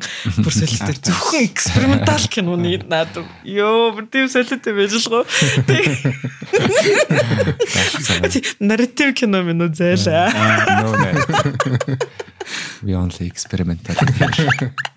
тэгээд анхны фестивал зөвхөн байгуулав тэр нь бас ингээл хөрх юм туслаад итгэл юу л гэж жааз мааз сертификат хэвлүүлэх мэвлүүлэх. Тэр болгон ч амар чухал те. Нэг артлын баннер өргөх уяа алга уяа тэгээд тэгэл хамжаал бахан залуучууд амар энержигээрээ тэрийг хийдэг байжгаад тэгээд э, ингээ яваад исэн чинь фестивал зохион байгуулдаг үзүр зохион байгуулдаг хүний зам кино хийдэг хүний зам хоёр чинь параллел мөртлөө огтлцдгүү гэдгийг би харж эхэлсэн байхгүй юу. Амар их цагаа одоо энэ Dreamers Day-ийн сайн дурын ажилтаа ингээд зориулж байгаа аахгүй Dreamers Day ийм нөгөө фестивал зохион ажил. Тэгээд би ерөөсөө кино хийхгүй байхгүй юу? Тэр хооронд тэгээд ингээд амар их цагаа тэгэд зориулж байгаа. Одоо тэгэнгүүт баавганы ингээд санаа гараад ирсэн. Тэгэнгүүт тийшээ цагаа зориулахгүй ийшээ энэ хогтолцохгүй гэдгийг би харж эхэлсэн байхгүй. Тэгэл за найз нь ингээд фильм мейкер болёо. Тэгээд энэ бүхнээс болёо гэт тэгээд аталтай хэлсээс чааш ингээд ягаад юунд нь оролцох болоод just film maker бол. Тэгээд дараа нь тэгээд тэгж болоод тэгээд нүцгэн гэрэлгээд short film хийсэн. Тэр юм маань ингээд алтайлсаар гарах бол I'm so happy. А тэгтээ нэг нэг би чи ингээд миний бүх найзууд зохион байгуулж тэнд байгаа тий. Тэгээд энэ бол асар том ашиг сонирхлын зөрчил байхгүй юу. Тэгээд би хизээч өөрийнхөө кино юмд өгөхгүй, уралдаан тэсэгт өгөхгүй гэж боддог байхгүй юу. Яг тэгвэл энэ кино наадам чи юм залуу хүмүүст урам өгөх ёстой кино наадам тий. Тэгэхээр энэ манай нэг юм чигээрэл ингээл ялцарчаад байна шүү дээ. Тэ ингээл зөвхөн таньдаг хүнээр л явдаг юм юм балаар юм өсчээд тийм бахад одоо жишээлбэл би киногоо өгч мөгнө гэдэг чинь найзуудынхаа зохион байгуулж байгаа кинонод киногоо өгнө гэдэг чинь залуу хүмүүс урмыг хугал шүү дээ. Тэр чинь ямар сэжгийн энэ айки найз наа тэ үн зорч өөрөө ингээд зохион байгуулалт гэсэн юмд ороод төрүүлчлээ мөрөжлээ тийм балиар жишээ болохыг хизээч хүсдэг. Тийм болохоор кинонуудад дандаа уралдаанд бус хэсэгт нь өгдөг. Өннөөс хойш ч гэсэн өгөх бах. А гэхдээ хүн продюсер бол I don't know. Чи найруулагч нөрөмж байна. Гэтэ мэдгүй миний продюс их залуу хүмүүс бас би продюс хийсний золиос нь алтаас хизээш орохгүй ч юм уу тиймэрхүү л аах. Тийм яг энэ тэгэд манай алтаас залуучууд ингээд амар шодрох залуучууд байхгүй Тэгээд бүгд яг энэ ялцарсан ямиг үз яддаг. Угаасаа ийм гоё урлагийн юм үздэг хардаг хүмүүс чинь аюу хүнлэг юу зөв юу буруу аюу сайн олж хардаг. Аюу потенциалтай. Гэ тийм болохоор ингээ бүх юм аюу гоё зөв явдаг. Байсан. Таны хувьд яг нөө хамгийн одоо эргэж боддог ч юм уу дуртай үзүүлсэн кино ч ямар киноос мэдрэмэрсэн. Би өөрөө яг орчуулж гаргаж ирсэн нөгөө Микио Нарусагийн Медареру гэдэг кино байдаг. Тэр бас миний амар дуртай кино байхгүй. Тэрийг би ингээд баг ингээд ажлынхаа хажуугаар сар ингээд сабтайтл нухаад орчуулж гаргаж ирсэн. Аа тэгээд бас нөгөө ижидийн орон баригдаж хахад би тэгэд алтайлсараа нэмэр болъё гэд. Тэгээд юм хандви үзүр хийжсэн байхгүй хоёр үзүр дараалж тэгэхэд Tokyo Godfathers-г анимашн бас орчуулж гаргаж ирсэн. Тэр бүр бас амар humor sense тий. Homeless-үүд хүүхд болж байгаа байхгүй юу. Аа painful тий. Тэгэхдээ бүх зүйл нь бүр амар humor sense-тэй бүр ингэж солиороо л яваад амар гоё анимашн тий. Тэрийг орчуулж гаргаад тэгээд юм тодорхой хэмжээний ханд вичидийн орн руу ингээл өгчээсэн. Алтайлс холбоол юм амар халуун залуусан нэгдэл. Тэгээд зорогч маань одоо шинэ Монгол сургуулиас бол ерөнхийдөө карьер нэлээ эхлэлтэй гэж ярьдаг. Одоо кино найруулагч болох хүсэл нь ч гэсэн одоо шинэ Монгол сургуультай холбоотой одоо нөгөө драмын дугууланд явдаг байсан гэдээ ярьж исэн. Тэгээд ер нь бол одоо яагаад ингээд физик сонирхолтой байж байгаад ингээд кино хийх сонирхол нь ингээд хөдөлж юу?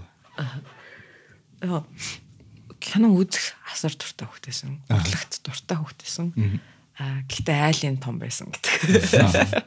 Та өлегтэй мөнгөлдөг хүн болж ээжигээ дүүгээ жарганаа гэдэг юм ачаатай. Хөтгөл яаж ер нь хүүхдэд тийм ачаа өөрүүлж чаддаг байсан ер нь. Гэхдээ бидний нэг соёл юм шиг байна тийм. Айлын том болгон дээр нэг юм ингэ тавьчихдаг. Тэгэнгүүт чинь урлагаар юм хололцдоггүй миний хүү гэдэг юм аа. Тэгэл за физик математикаа сайн хийж байгаа л тэгэл нэг мөнгө олтгол хүн болно доо гэдэг. Тэр чинь яг миний 15 та үе хэлдэг байсан диалог байна. Мөнгө олтгол хүн болно доо тий.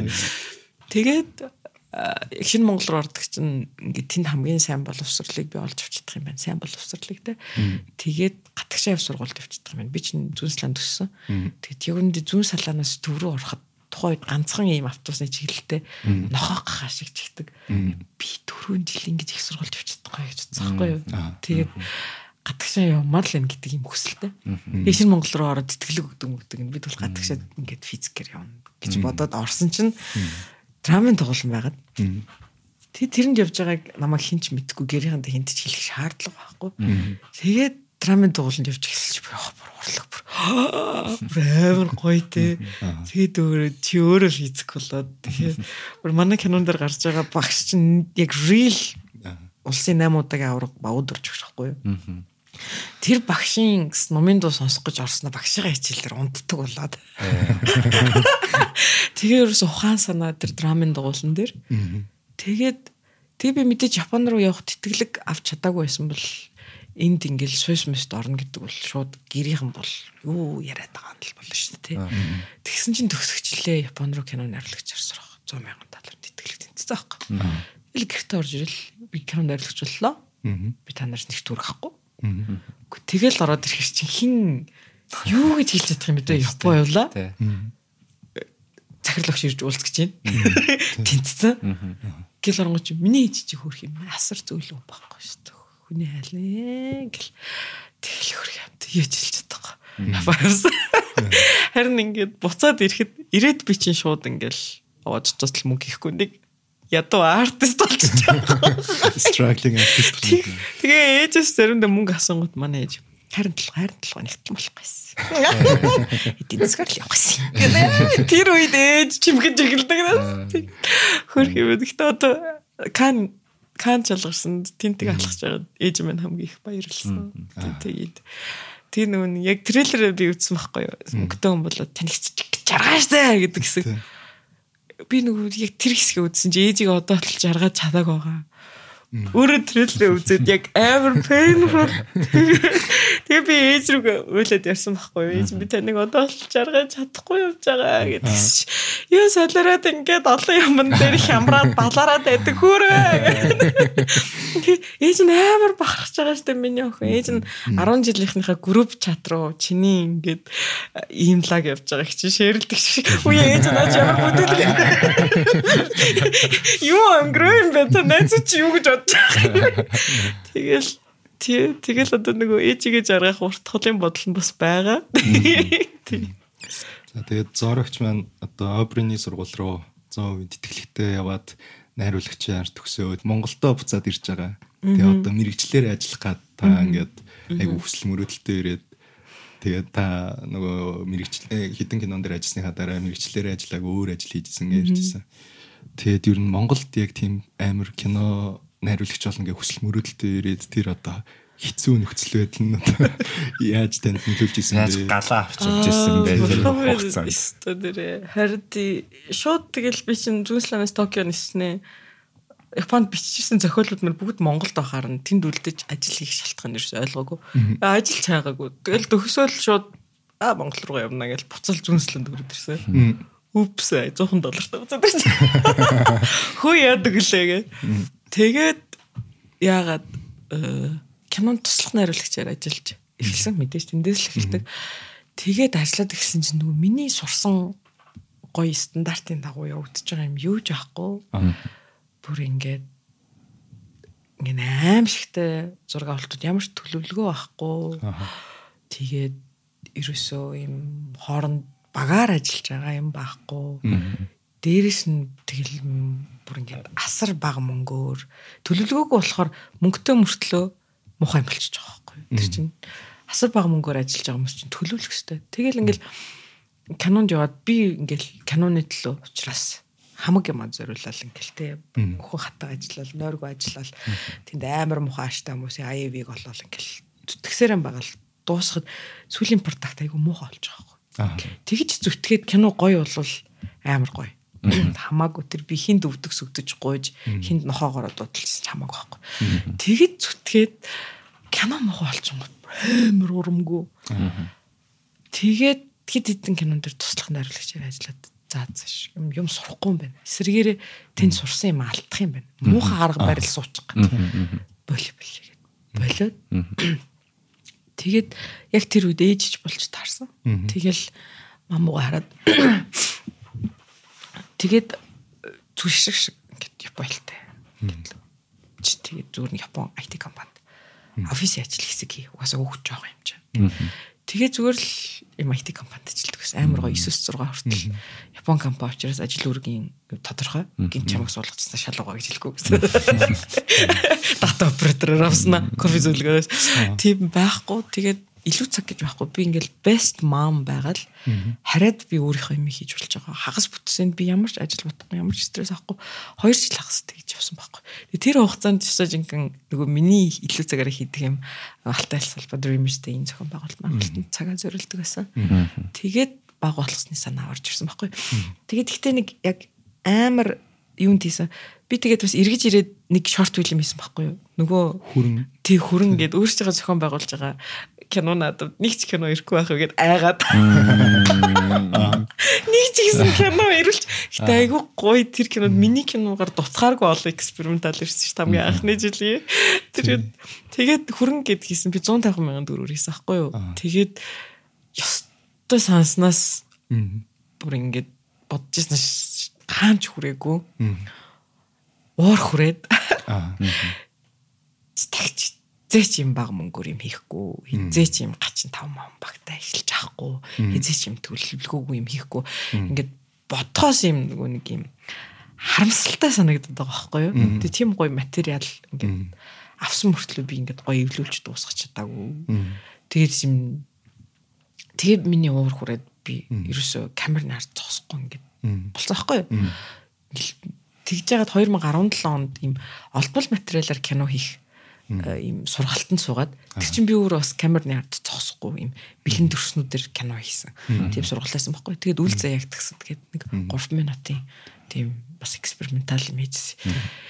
Тэгээд тэр үйл заяагт гэсүүд маань айгүй гоё намайг талент Токио руу ингээд гоё тэр айгүй таалагч учраас намайг талент Токио руу баг болгосон давж байгаа байхгүй. Тэр миний ингээд им хийдэг хүн гэдгийг баталж байгаа. Нөгөө хүрэн одоо жишээлбэл хүрэнг үзэхэд бол одоо баагаа болгосон лөө carry over хийсэн одоо тийм thematic юмнууд нь бас харагдаж байгаа. Outliers дээр болохоор бас одоо нөгөө таны төрөний ярьсан нүүдэлчин хүмүүс ингээд хотод орж ирээд 360 градус ингээд дуртай зөвлөгөө явдаг гэсэн хүмүүс хотод орж ирээд яг нэг хайрцагт орчиж байгаа. Тэрийг бас харуулсан. Тэр нь бол зоригчийн ер нь ингээд хийсэн кино болох нь ингээд одоо тэр тимүүд нь явсаар хагаад эцсийн одоо мөч дээр баг болгосон дээр ингээд нэг том цогц ингээ бүтээл болж байгаа юм болов уу гэж би бас нэг талаараа хараад байгаа. Харин гэтээ наа чи бүр анханаас санаатаагаар ерөөсөө байгаагүй. Яг л би өөрөө ухамсарлаагүйгээр л яг юм хүүхдийн асуудал ч юм уу те. Аа яг юм нүүдэлчт ингээ ингээд бид нар ингээд ингээд энэ хотод зэрэг байгаад ингээд хосолж хармонигаа олцдохгүй байна гэдгийг ингээд ингээл миний нөгөө нэг юм анзаарал хэсэг сэтгүүд нэг нэг нэг нэг юм юмар гараад байсан юм шиг байгаа. Юусаа санаатай байгаагүй. Тий. Тэг би баг баг болсны дараа хүрэнчин гэж ингэж эргэж бодсон байхгүй юу. Ингээд бодоод ахад аа хүрэнчин гэд. Тэгээд тэгээд ер нь яг анх яга кино найруулагч болохоор шийдсэн бэ гэдэг рүүгээ хүртэл буцсан байхгүй юу. Би 2020 онд би бүх продюсерууд маань ингээд өөр стиха дараагийн ажил руу яваад яг гэвэл би өөрөө энэ депрессд гацчихад байгаа байхгүй. Тэг би бүр продюсерчгүй тэгээд орж ирж ирсэн хөрөнгө оруулагчд маань буцаад хөрөнгө татад гараад явцсан. Тэгээд кино чадвар 500 өдөр хаалттай. Киноны мөнгө асууж хаалгадах шиг тэнийг юм байхгүй. Тэгээ ковид болсон. Тэр үед би ингээд амар шаналаад айгүй шаналлд ингээ унсан байхгүй. Тэгээд Тэр үед би юугаар аврагдсан бэ гэхэлэр яагаад кино найруулагч болсон гэдгийг ухаж эхэлсэн байхгүй. Тэгэнгүүт ингээл ухаж ухалж эхэлж байгаад би яг ийм дэлгүрт маань орж ирдэг хүүхдүүдэд л юм гоё юм үзүүлдэг гэж болохыг хүсэжсэн тэр хүсэл мөрөөдөл рүү тугаа ингээ очиж байгаа байхгүй. Тэгэл тэндээсээ би 18 таад яг шинэ Монгол явахаас өмнө анхны сэтгэлдээ бичдэг. Анхны сэтгэлдээ олж уншингууд би ийм э, чи нэг кан маань явах гэж тий. Ийм кино хийгээгүй. Би ийм зүгээр юм гоё кино хийж ийм нэгний нөгөөд нь ойлгуулдаг юм л кино хийхийг юу муухайг ойлгуулдаг. Тэ юу болохгүй байгааг юу сайхныг тийм л хүн болох гэсэн. Болохоос чи юм нэг агуу фестивалийн директор болох гэж би энэ мэрэгчлээ анханасаа сонгоогүй гэдгээ ойлгосон байна. Эсэргээрээ ингээд эсэргээрээ гэх юм уу бүр ингээд илүү энэ кино ямар ч кино болсон хамаагүй энэ киноны төлөө ингээд бүр мөнгөгүй бол нэг сценийг нэг тейкер явчих гэж би бүр бодож исэн байхгүй. Яа болохгүй гэж те. Гэт ингээд тэмцээд нөгөө хөдөлгөгч хүчээ би айгу зүг болгож эхэлсэн байхгүй юу. Тэр болтол нөгөө нэг юм талент Токио Мокио гэл юм гоё лабуд руу яваад тахлаар өсөл мөрөөдөл маань юм жоохон шунал болоод хувирсан. Ингээд юм лаг гадаад продюсертэй зөвхөн гадаад хүн авчирч кино хийдэг. тэрийг би өөрөө ч анзаараагүй. Тэгэл юм урал дандаа уралдаан штэ тэр чинь тэгэл төрүүлсэн төсөлтөнд 40 мянган евро өгнө гэл тэгэнгүүт. Гэл тэрэн рүү нь ингээл тийм нэг өсөл мөрөөдөл шунал болгоо тойрсон тийм гламурны хүн чүтгэдэг кино яг ч юм уу. Ял нэг авьяасаа гайхуулах гэж юм уу. Нэг тийм юм болоод тойрцныг би ингээ 20 он дөр анзаарч байгаа юм. Тэгээд бүх юмаа өөрийгөө шууд буцааж тэр эхлэлийн цэг рүүгээ аваачиж тавиад. Тэгээд ингээ зөв хөдөлгөгч хүчтэй болсон. Тэгэл сайн кино хэмээр нь би яг л зурагтаар энэ хүүхдүүдэд итгэл найдар өгдөг кино хэмээр нь гингүүт шин цохморг байгаа хаалга би зөрөгтэй зохиод аа бууж өгмөөргүй юм тэр юм тэр яасч бууж өгөхгүй те гэдэг. Хүч ингэж яг нөгөө эхлэлийн цэгээс олж авч эхэлсэн. Тийм тэгэл энэ одоо баг болгосон байна амар гоё зөв хөдлөд эхэлчингүү чинь гоё зөв тусч аахгүй дандаа зөв хүчнүүд зөв хүч буруу хүч хоёр гэдгийг ялгаж эхлээд за энэ бол үгүй гэж хэлэх хэрэгтэй байна. Энэ дээр бол тийм байна гэдгийг ингээд гоё ялгаад эхэллээ. За одоо шуналлахын талаар л ярих гэсэн.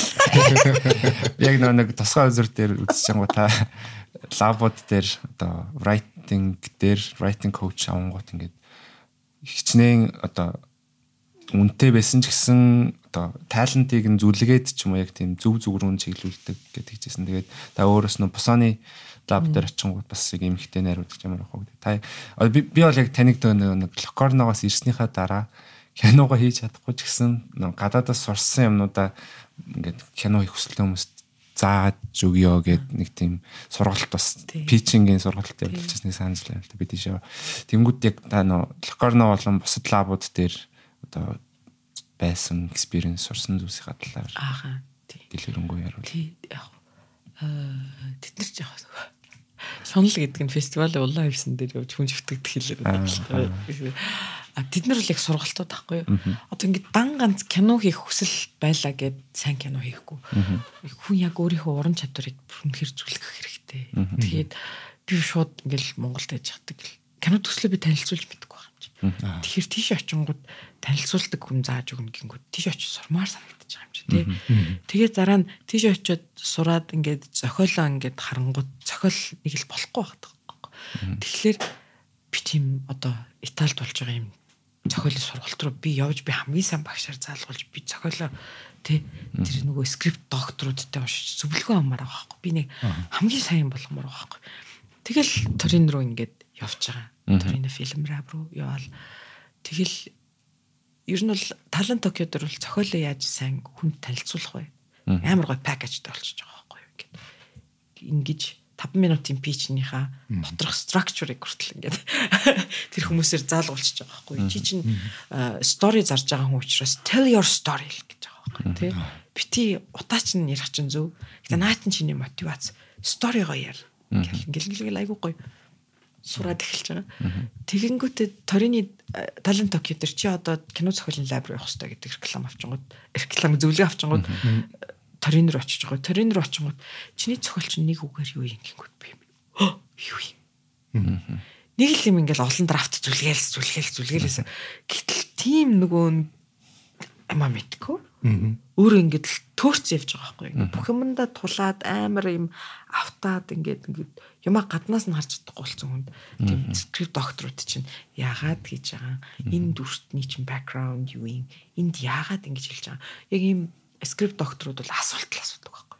Яриад сэдвийн яриад яагаад ээж чинь характер юм юм. Чи чи ийм хөвгтэйс нүү? Чи ээжтэйгээ ямар харилцаатай гэл. Тэгэл ухаал ингээл ирж байгаа юм. Тэнгүү чинь би буцаад ирэхдээ ингээд жуман асуулттай ирээд ингээд нэг хэсэг бичиж чадахгүй болчихж байгаа шүү дээ. Нөгөөтгөө ингээд шингээх гээд өртөө дотроо. Тэгээд дахиад зохиол руугаа хараа сунгууд. Шаал өөрөөр хөдөлж эхэлж байгаа байхгүй. Би Торино фильм лаб би 3 өдрийн сургалт тахгүй тэр чинь. 4 өдрийн сургалт ч үлээ нэшчихэд миний нөгөө нэг авч чадах хүчрэх мөнгөний хэмжээний сургалт энэ байсан. Тэгэл тийш очиод ирэх хэрэггүй бүр шаал өөр. Тэгээд Азийн кино академид явсан байхгүй. Би тэгээд хөрөнгөөс хойш ингээд нэг юм хаширсан байхгүй. Ийм амар муухай хитэн продакшнд яваад тэгээд дараа нь ийм нурууга ахуулсан нэг кино хийгээд филтчихэж байгаа байхгүй. Тэгээд ингээд камерны ард зогсоогоос айдаг болсон. Тэгээ ээж мэж бол авчихсан чинь би камерны ард зогсоогүй бүр 5 жилийн гаптай болчихсон байхгүй. Тэгээд Азийн кино академи ч болохоор Азаас 20 галзан хүн авчираад. Тэгээд 10 10-аар байгаа солонгос шорт фильм хийдэг байхгүй. Тэгэнгүүтлээ амар сайн менторууд аваад ирдэг. Дандаа Аз тийм лаг кино найруулагч. Тэгэнгүүт яг миний ээлжин дээр найруулагчийн ментор маань эмэгтэй хүн байсан байхгүй. Танч юм аа гэдэг. Тэр хүн бол ингээд Бусаны New Current тэгээ Rotterdam-ын Tiger Award энтертэй. Тэр хүн ингээ өөрийнхөө экспириенсийг ярих нь намайг бас ингээ амар хүч оруулсан байхгүй. Тэгэл тэр хүн ингээл 10 мянган доллараар хийсэн кинон ингээл Tiger Award Бусаны New Current авцсан. Тэгээ фильм мейкинг гэдэг бол ийм юм гэл. Тэгээд нөгөө яг эмэгтэй хүн болохоор чи яг одоо хулчганаад өөрийнхөө илмээр байгаа юм хэлэхгүй байна. Чи эмэгтэй хүн болохоор хулчганаад над зураглаач тагаа ингэж ярьж чадахгүй байна. Нүггүй юу. Тэгээд тэр шот хэлэхгүй шүү дээ тий. Тэгээд тий 10 секундын Тийм тэгээд жишээлбэл дөрөв найруулагч байгаад кинога драм болох уу ийм комеди болох уу гэдэг дээр хэрэлдэж байгаа байхгүй юу. Тэгс чи манай ментор драм and комеди хийчих. Тэнгүүт нь шүнжин нөгөө драм болмоор байгаа хоёр нь комедига ятгасараа драм болгосон чинь. Окей, та хоёр л найруулагч болох юм байна. Нөгөө хоёр чинь бууж өгсөн. Энэ хоёр чинь найруулагч болж чадахгүй нэ. Тэгээ нөгөө хоёр дээр очиж бас айхтар юм хэлсэн баг. Гэх мэтчлэн ингээд юм өөртөө үнэнч байхыг амар юм зааж өгсөн гэх юм уу. Тэгэл яг тэр шууд ингээл амьдралдаа ари камер хараагүй байж байгаа. Ари камерны ард зогсоол акшн гэл хэрэгтэй болж байгаа. Таван жилийн дараа эмэгтэй хүн Аа. тэг өөр хил дээр ярьж байгаа шүү дээ. Тэгэл тэрийг давах бол амар байсан заяа. Тэгэж яхад яг миний зураг авалтын хэсэг дээр бусаанд чинь хар шуурга муурга ирээл. Нөгөө зураг авч байгаа газрын виу виу ви. Нөгөө кинол зохиод тэр чинь нөгөө нэг дотоод конфликт, гадаад конфликт гэдэг чинь. Миний дотор нөгөө нэг 5 жилийн дараа камерны орж зогсон айдас байгаад байдаг. Тэгтэл гадаа бүр хар шуурга ирээд виу виу гэсэн чинь тэнд нэг эрэхтэй ийм юунд техникал ассистант хийж исэн дээдлийн үеийн хүн над руу ингээл амар муухай ингээл ярил чи дээ ямар байгаа юм те? энэ гэж мэгээд би бүр амар гайхаад тим юм руу ингэж зөрөгтэй харах хэрэгтэй гэд. Яг тэр амар ямиг давсны дараа би амар зөрөг хүрсэн. Тэгэл Азийн кино академиас орж буцаж ирэл би галаа хөшөөсө 30 сая төгрөг зээлсэн байсан байгууллагасны кино хийнгээл тэнгууд угаасаа богино кино хийх хэрэгтэй гэдээ ойлгосон байсан болохоор багшийн багшаас зээлсэн мөнгөөр шууд үцгэн гэрчлэг сарын дараа хийсэн. Тэгээд яг биеэрээ ингээд продакшн удирдаад ингээ хийгээд явсан. Нүцгэн гэрэл бол айгүй ногоон түүхий гэж би хардаг байхгүй. Тэгтээ бүр ингээд амар бүр яг практик тал дээр намайг бүр айгүй өсгөөд би ямар хүнтэй ажиллаж чадах юм байна. Ямар байдлаар ажиллаж чадах юм байна. Продакшн гэдэг чинь яах ёстой юм гэдэг. Өмнө нь зөндөө ингээ ном уншицсан, кино уншицсан, кино үзсэн хүн чинь яг одоо өөрөө биеэрээ хийж эхлэнгүүт бүр хит дахин суугаад Тэгээ нүцгэн гэрлэг хийсэн мань надад шатыг хийх боломжийг авчирсан. Тэгээ нүцгэн гэрлийн фестивал руу явж чадаагүй. Гэхдээ шатыг хийсэн чинь шат бүр ингээд гоё фестивалуудаар яваад бүр Оскар энтри болсон байхгүй юу? Би бүр ингээл Оскар гэдэг чинь тэр хоол ингээд уйлаад бодон дээр уйлаа сууж исэн чинь тэрний дараа жил нь энтри хийсэн. Academy members руу ингээд for your consideration юм кино ингээд энтри хийж байгаа шүү гэж явуулах чинь хүртэл тэ нэг муу зүүн салааны охинд тэ. Oh my god тэ. Амар урам.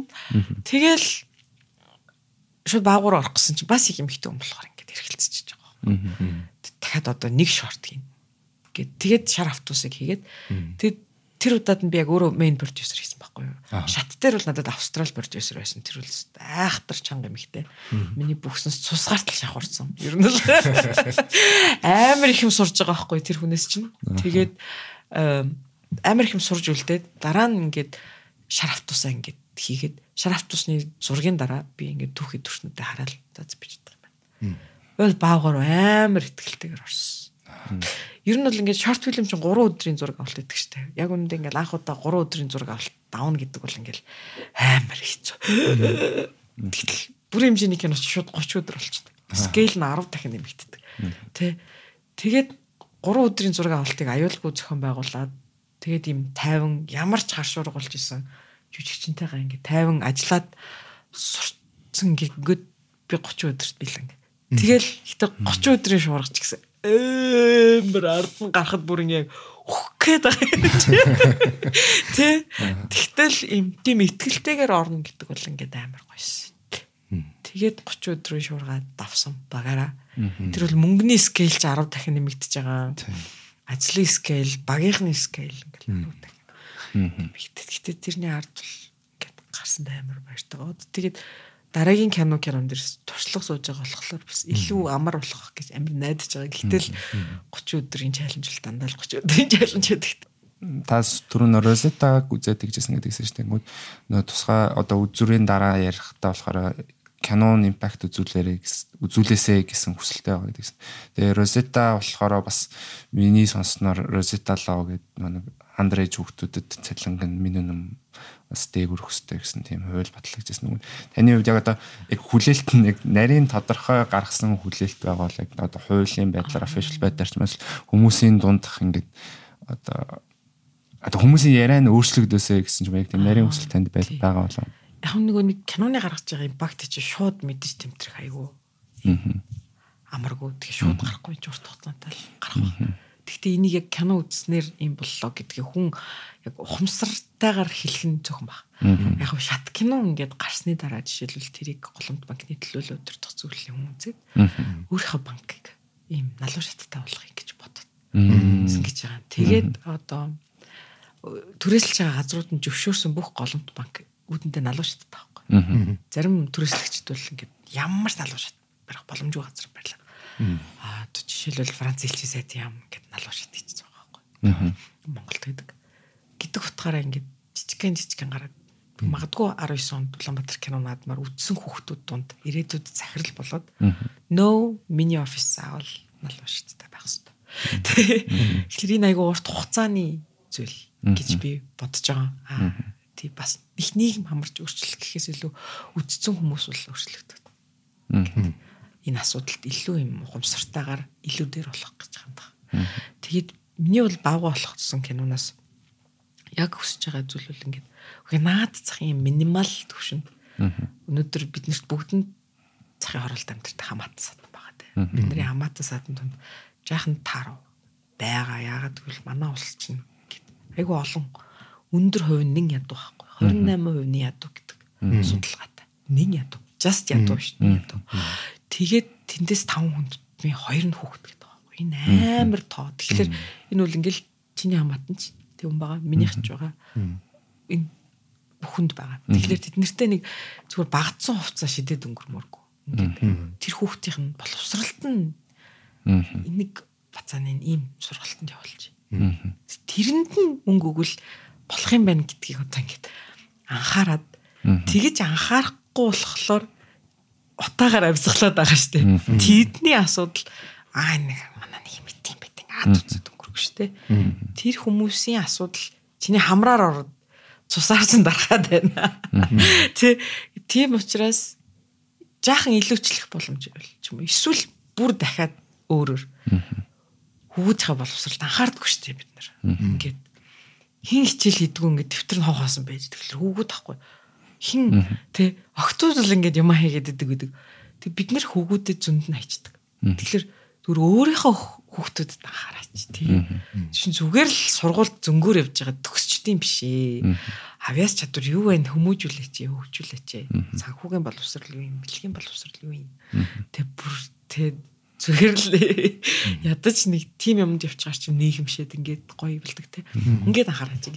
Энэ зүгээр л би нөгөө хит их юм хүсээд нэг амар юм одоо нэг юу яах юм тим ерөөс expect хийх нь асар буруу уран бүтээлч хүн тэр миний захирч чадах зүйл биш. Зүгээр юм мөрөөдөж хүсэж байгаа хамгийн минимал юм бол ерөөс л тагасаа. Тэгээ мэдээж томоор энэ хэрвээ ийм асар том хөдөлгөх чадвартай хүн энэ киног үзээд ингээд шийдвэр гаргаад боловсролын системээ бид нэр яах вэ тий яг юун дээр анхаарах хэрэгтэй шийдэл нь юу юм бэ тий яг нутааны асуудлыг яах вэ? Ингээд сайжруулаагүй нүүрс авч чадахгүй сайжруулсан нүүрс авч чадахгүй штэ гиндгийг ингээд харчвал тэгвэл шийдэл нь үгүй ямар нэг түлэх зүйл биш юм биш тэ өөр юу вэ өөр юу вэ өөр юу нүү вэ? Нарны танил. Бид нар чинь 10 өрөөтэй хаус халаахгүй штэ. Тий их 5 ханд баг 5 хантай гэрэл байгаа штэ. Эсвэл 7 8 харьцаатай байшин, госгон байшин л байгаа штэ тий. Тэгтэл үйлчингоо нар байна штэ манай хотод тийм. Тэр энэ шийдлийг шийдлэг дээр илүү төвлөрөх чадaltaй хүмүүс нь төвлөрөдөг байсан. гэж л хүсэж байгаа. Тэрнээс цаашх нь би контролдож чадахгүй. Тэгээд ер нь бол нөгөө нэг юм синефилүүд манай дримерүүд атар сурталчулсан сурталчуулаагүй ирэх байлгүй үзэх байлгүй гэж байгаа. Яг тэгвэл энэ киноны постерн дээр Кани лого байна. Та нарт энэс л ямар судалчилгаа хэрэгтэй вэ те? Ямар маркетинг хэрэгтэй вэ те? Би бол синефилүүдэд зориулж ерөөсөө маркетинг энэ хийхгүй байгаа. Угаасаа ирээд үзэх бах. Энэ миний бодлоор та нарын нэг баярын өдөр гэж бодохгүй уу гэсэн. Нэг сарын Нэг сараа, 11 yes. Монгол Канд явсан кино. Хэрвээ би байсан бол энэ л миний баярын өдөр. Нэгдүгээр сарын 12-ноос кино театраар гараад эхэлж байгаа. Тэгээд э, зөвхөн нөгөө нэг гоё кино дуртай хүмүүс энэ мэдээлэл бити хүрээд зогсоосоо. Яг л энэ чинь яг нөгөө Parasite гэх юм уу те Shawshank Redemption шиг юм ямар ч хүн үзчихэж болохоор юм кино байхгүй юу? Тийм нөгөө амар удаан пейстэй нойрны тим төрслийн хэлбэл байхгүй бүх үзэгчдэд зориулсан юм кино байхгүй юу? Тэгээд бүгдээрээ ирээд үзээсэй л гэж айгүй хүсэж байгаа. Тэгэхээр тэр нөгөө нэг хэрвээ кино маань таалагдвал хүмүүс санал болгоорой. Тэ яг од жүжигчин байхгүй би чин өөрөө хин үлээ гэдэг. Тэгэхээр нөгөө нэг кино маань бас юм гарч байгаа мэдээлэл олон хүнд хараахан хурж хүргэж би бас хүрэх гэл ажиллалаа. Тий. Жижиг гэлтгуугаас хүмүүс найзуудтай ч юм уу гэрийнхэндээ үзүүлэх юм бол уусаа Монголд яг нэг сайн кино байхгүй театрт айтан кино гарт төгсөн гомдол бол сүүлийн 10 жил бол байнга сонсогддог. Тэгэхээр ганц гарч байгаа боломж дээр нь бүгдээрээ л Ер нь хүн болгонд үзүүл. Тэгээ энэ кино бол театрт л үзэх кино байл гэж бодсон. Тэгээ одоо яг ялангуяа ид яг нэг утааны үеэр кино маань нэлтээж байгаа. Тэгээд яг киногоо үзээ гарч ирээд бодит байдалтайгаа нүүр тулахад тэр нь бас илүү өвчтэй хүмүүст бас Яа. хүрх болов уу гэж Тэгээд 3 D 4 D болох юм болоо тий. Дуртай нэмэр те. Тий. Одоо ер нь Dreamers Day-ийн үзэгч нар, Алтайс үзэгч нар үзэх учраас үзснийхаа дараа таны ярьсан яриануудыг дахиад одоо хин нэгэнтэй ярмаар санагдаад таны яриаг сонсоосоо гэж хүсээд бидэд хийж байгаа. Тэгээд үргэлжлүүлээд бага болгосонтой төстэй ч юм уу. Эсвэл таны санал болох таван кино байвал та. Яг Розетаг үзээгүй хүн байвал Розета мэдээж. Аа тэгээд нөгөө Nobody knows гэх Коредагийн кино байдаг. Ээж нь хаяад явцдаг.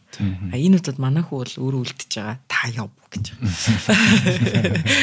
Коредагийн тэр киноос айгүй гүнзгий кино. Тэгээд бис нөгөө Kitaboi гэсэн шүү дээ. Тэр чинь англи тайтлыг мэддэг бай. Тэр бас анхны бүтээл амар гоё юм импакт болох хүүгүүдийн түүх байгаа. Аа дахиад хоёр кино. Яг би нөгөө нэг сүулт үзээд миний дотор ингээл амар ин- хоногшоол байгаа нөгөө Match Factory гэрэл Charisma-гийн кино.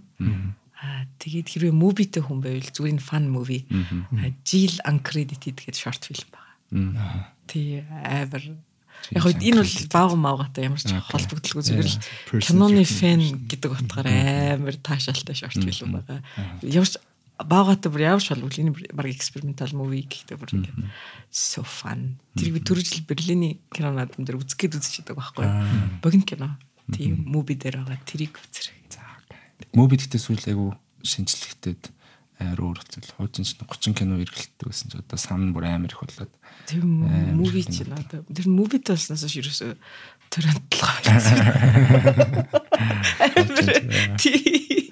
Хүлээч гэдэг. Тий. Би нөгөө нэг торренталж үзэж яад энийхээ талентокийн менторинг киног үзсэн байхгүй. Тэгээ таленток гэдэг чинь би таны киног үзсэн шүү дээ. Чи яаж үзсэн? Мөнгөө. Тэрнээс хойш ерөөсөө торренталж чадхаа болцсон. Тэр бол амар. Тэгснэ. За дуглаа. Тэгэл бас яг бүтээгчтэй ингээд уулзаад чи яаж үтсэн Монгол релиз хийсэн юм уу? Мөнгө авъя. Э релиз хийхгүй байгаа миний буруу биш. Тэ би яагаад гэж. За за. За тэгээд ерөнхийдөө манай өнөөдрийн special Dreamers Radio-гийн special podcast нүрээд өндөрлж байна. тэг өнөөдөр хүрэлцэн ирж бид тааштай ярилцсанд маш их баярлалаа. Баярлалаа. Тэгээ урьж оролцуулсанд баярлалаа. Тэгээд манай Dream Road бүгдээрээ ирж гоё кино үзэж цэнгэлэн манлаа төхөрөө. гэж урмаар байна. Тэгээд үзчихэд э, хүнтэй ярилцмаар санагдах байлгүй. Тэгээд заавал нэг нэгнээ дуудаж уугаад ярих ч юм гоё шүү дээ. Тэгээрээ гэж хэлэх байна.